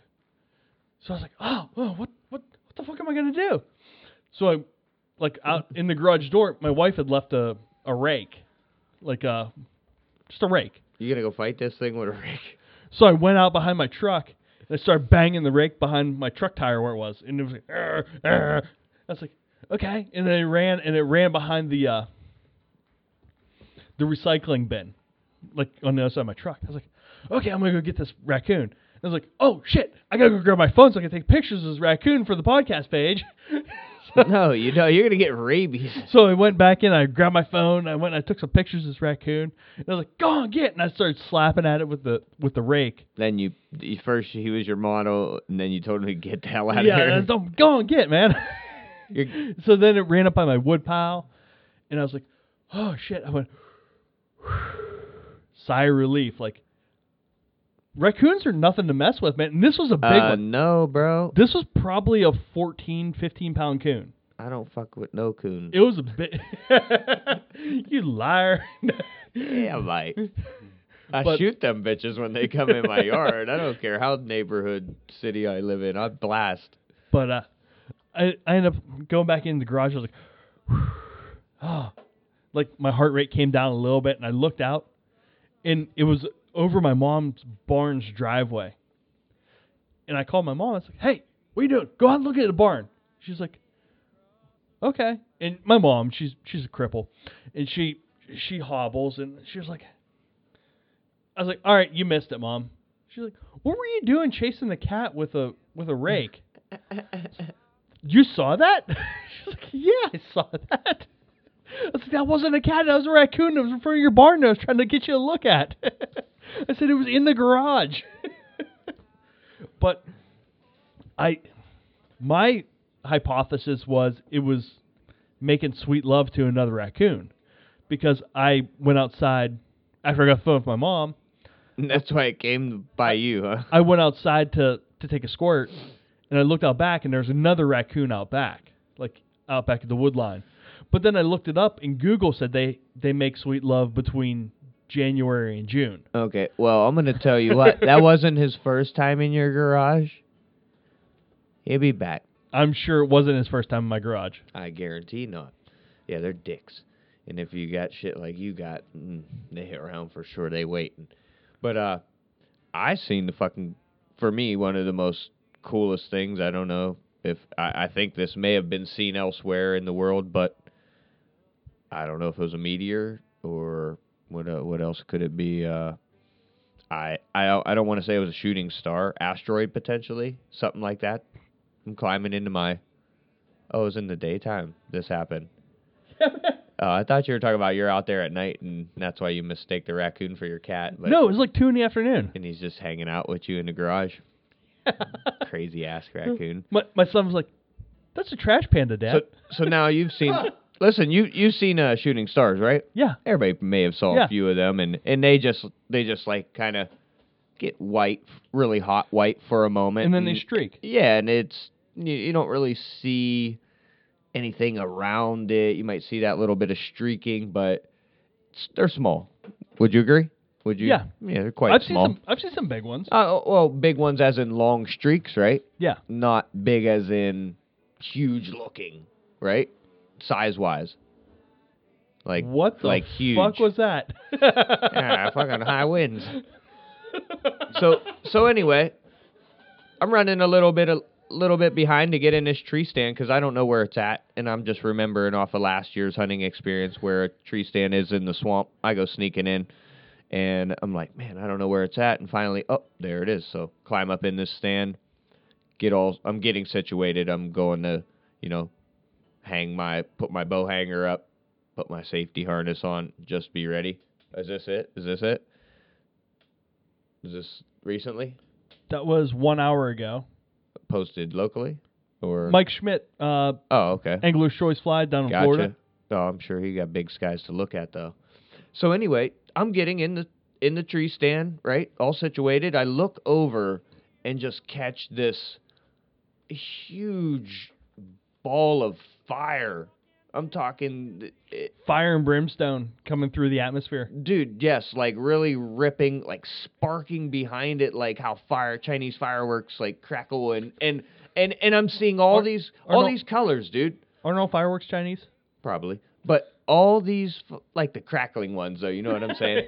like, but all these colors are behind. Like, I'm seeing pinks and greens, like you would watch a campfire You- glow, and You know what that is? It's different metals burning as it's coming through the atmosphere. dude, it was it was big though, and it lasted not not really long, but not no shooting star type shit. This Like like four seconds, five seconds. at least, and it went horizontal instead of vertical, any any type of angle or anything. It was going straight across, and it was light. It was you know it was six thirty ish. It was already that to the, where the sky was blue. The sky was light, and I watched this in the light, dude, and it was an amazing sight. Like I was just stuck in awe. Like I froze there and watched this happen, and I've never, s- you know, thirty some years in this planet Earth where I'm having just a blast, seeing lots of shit. I think I may have seen it all I th- uh, until days like that. And you now you've mean? seen it. Yeah, and shit, dude, it was it was just crazy to see. Like, may I I want to think that other people have seen it and it's all out there, but it was nuts, man. So what was that? That was today. This was I November- seen that on a Saturday morning. That would have been November fourteenth. Yeah, dude, it was freaking nuts. I was like looking up. My boss said something. Oh, check the news feed or check. I'm sure Facebook or some kind of news. I was like comet near Youngstown or I don't know what it was. Co- what would you call it? A comet? Would you call it An asteroid. asteroid? I don't know. Dude, it was freaking big. Like now I Meteor. N- yeah, now I really know why people think, and and you see those pictures like, oh, that's aliens, or I don't know what this shit was in the sky. Well, may have been something like that, and you just caught it at the right time. But dude, it was burning bright, and it was, you know what I mean? Just just goes to show, like that shit's out there for I- sure. If if anyone knows what that was Oh or yeah, has experienced that, hit us up. You know, let us know what you think that was. yeah. It wasn't like a shower or anything. It was like a one-time A deal, one but it was big. It was large. Like I, I definitely seen something in the sky that wasn't your average daily shit. I wonder how big of a rock that was coming through the atmosphere. Oh, it had to be huge. You think it? The size of a refrigerator? Oh man, I don't. I want to say bigger than that. Like, it wasn't like it was close. You know what I mean? You can't really determine distance. Yeah, no, I it know. was huge though. I'm like, ah, wow. But the colors behind it and that shit was it's vivid in my memory. I did, I've seen nothing like it. So awesome. Keep your eyes open out there, people. See cool. Did it make a noise? Could you hear it? No, I heard nothing. I just, I just, for some odd reason, ended up being like turned that way while it happened and just caught it. And it was Didn't like, make a noise. It wasn't real. damn it. Well, I pinched myself. You didn't get a picture either, so definitely not. No, I didn't even get a shot that day. You couldn't post it to Instagram. It didn't happen. No, I, I pulled my phone out and took a picture of the empty air. Like there was just an asteroid right there. That's the phrase for it. Don't you love phrases on Instagram? Look at me. My name's Jeff. I like brown trout. Haha, dreamers. They're dreamers. You, you see what I'm saying? oh, not the first one doing it. You, you see what I'm saying? that Like, dog's gonna hunt. you got yeah, yeah. That's a good one. You gotta love all the fucking the banter. It, it's great. It's great when you love to hear yourself speak. I love it too. We do fly fishing. Yes. Do fly fish. That's So- our new hashtag. yeah. Just by the way. just just think about that before you write your next whatever the hell that is before your picture after your picture. I, I most times write dumb shit too, but hey, I'm just joining the club, bud. I work long and hard on our captions for our, our show posts. So you get stumped most times. You're like, oh, how do I Uh, how do I relate this to Jason's nose?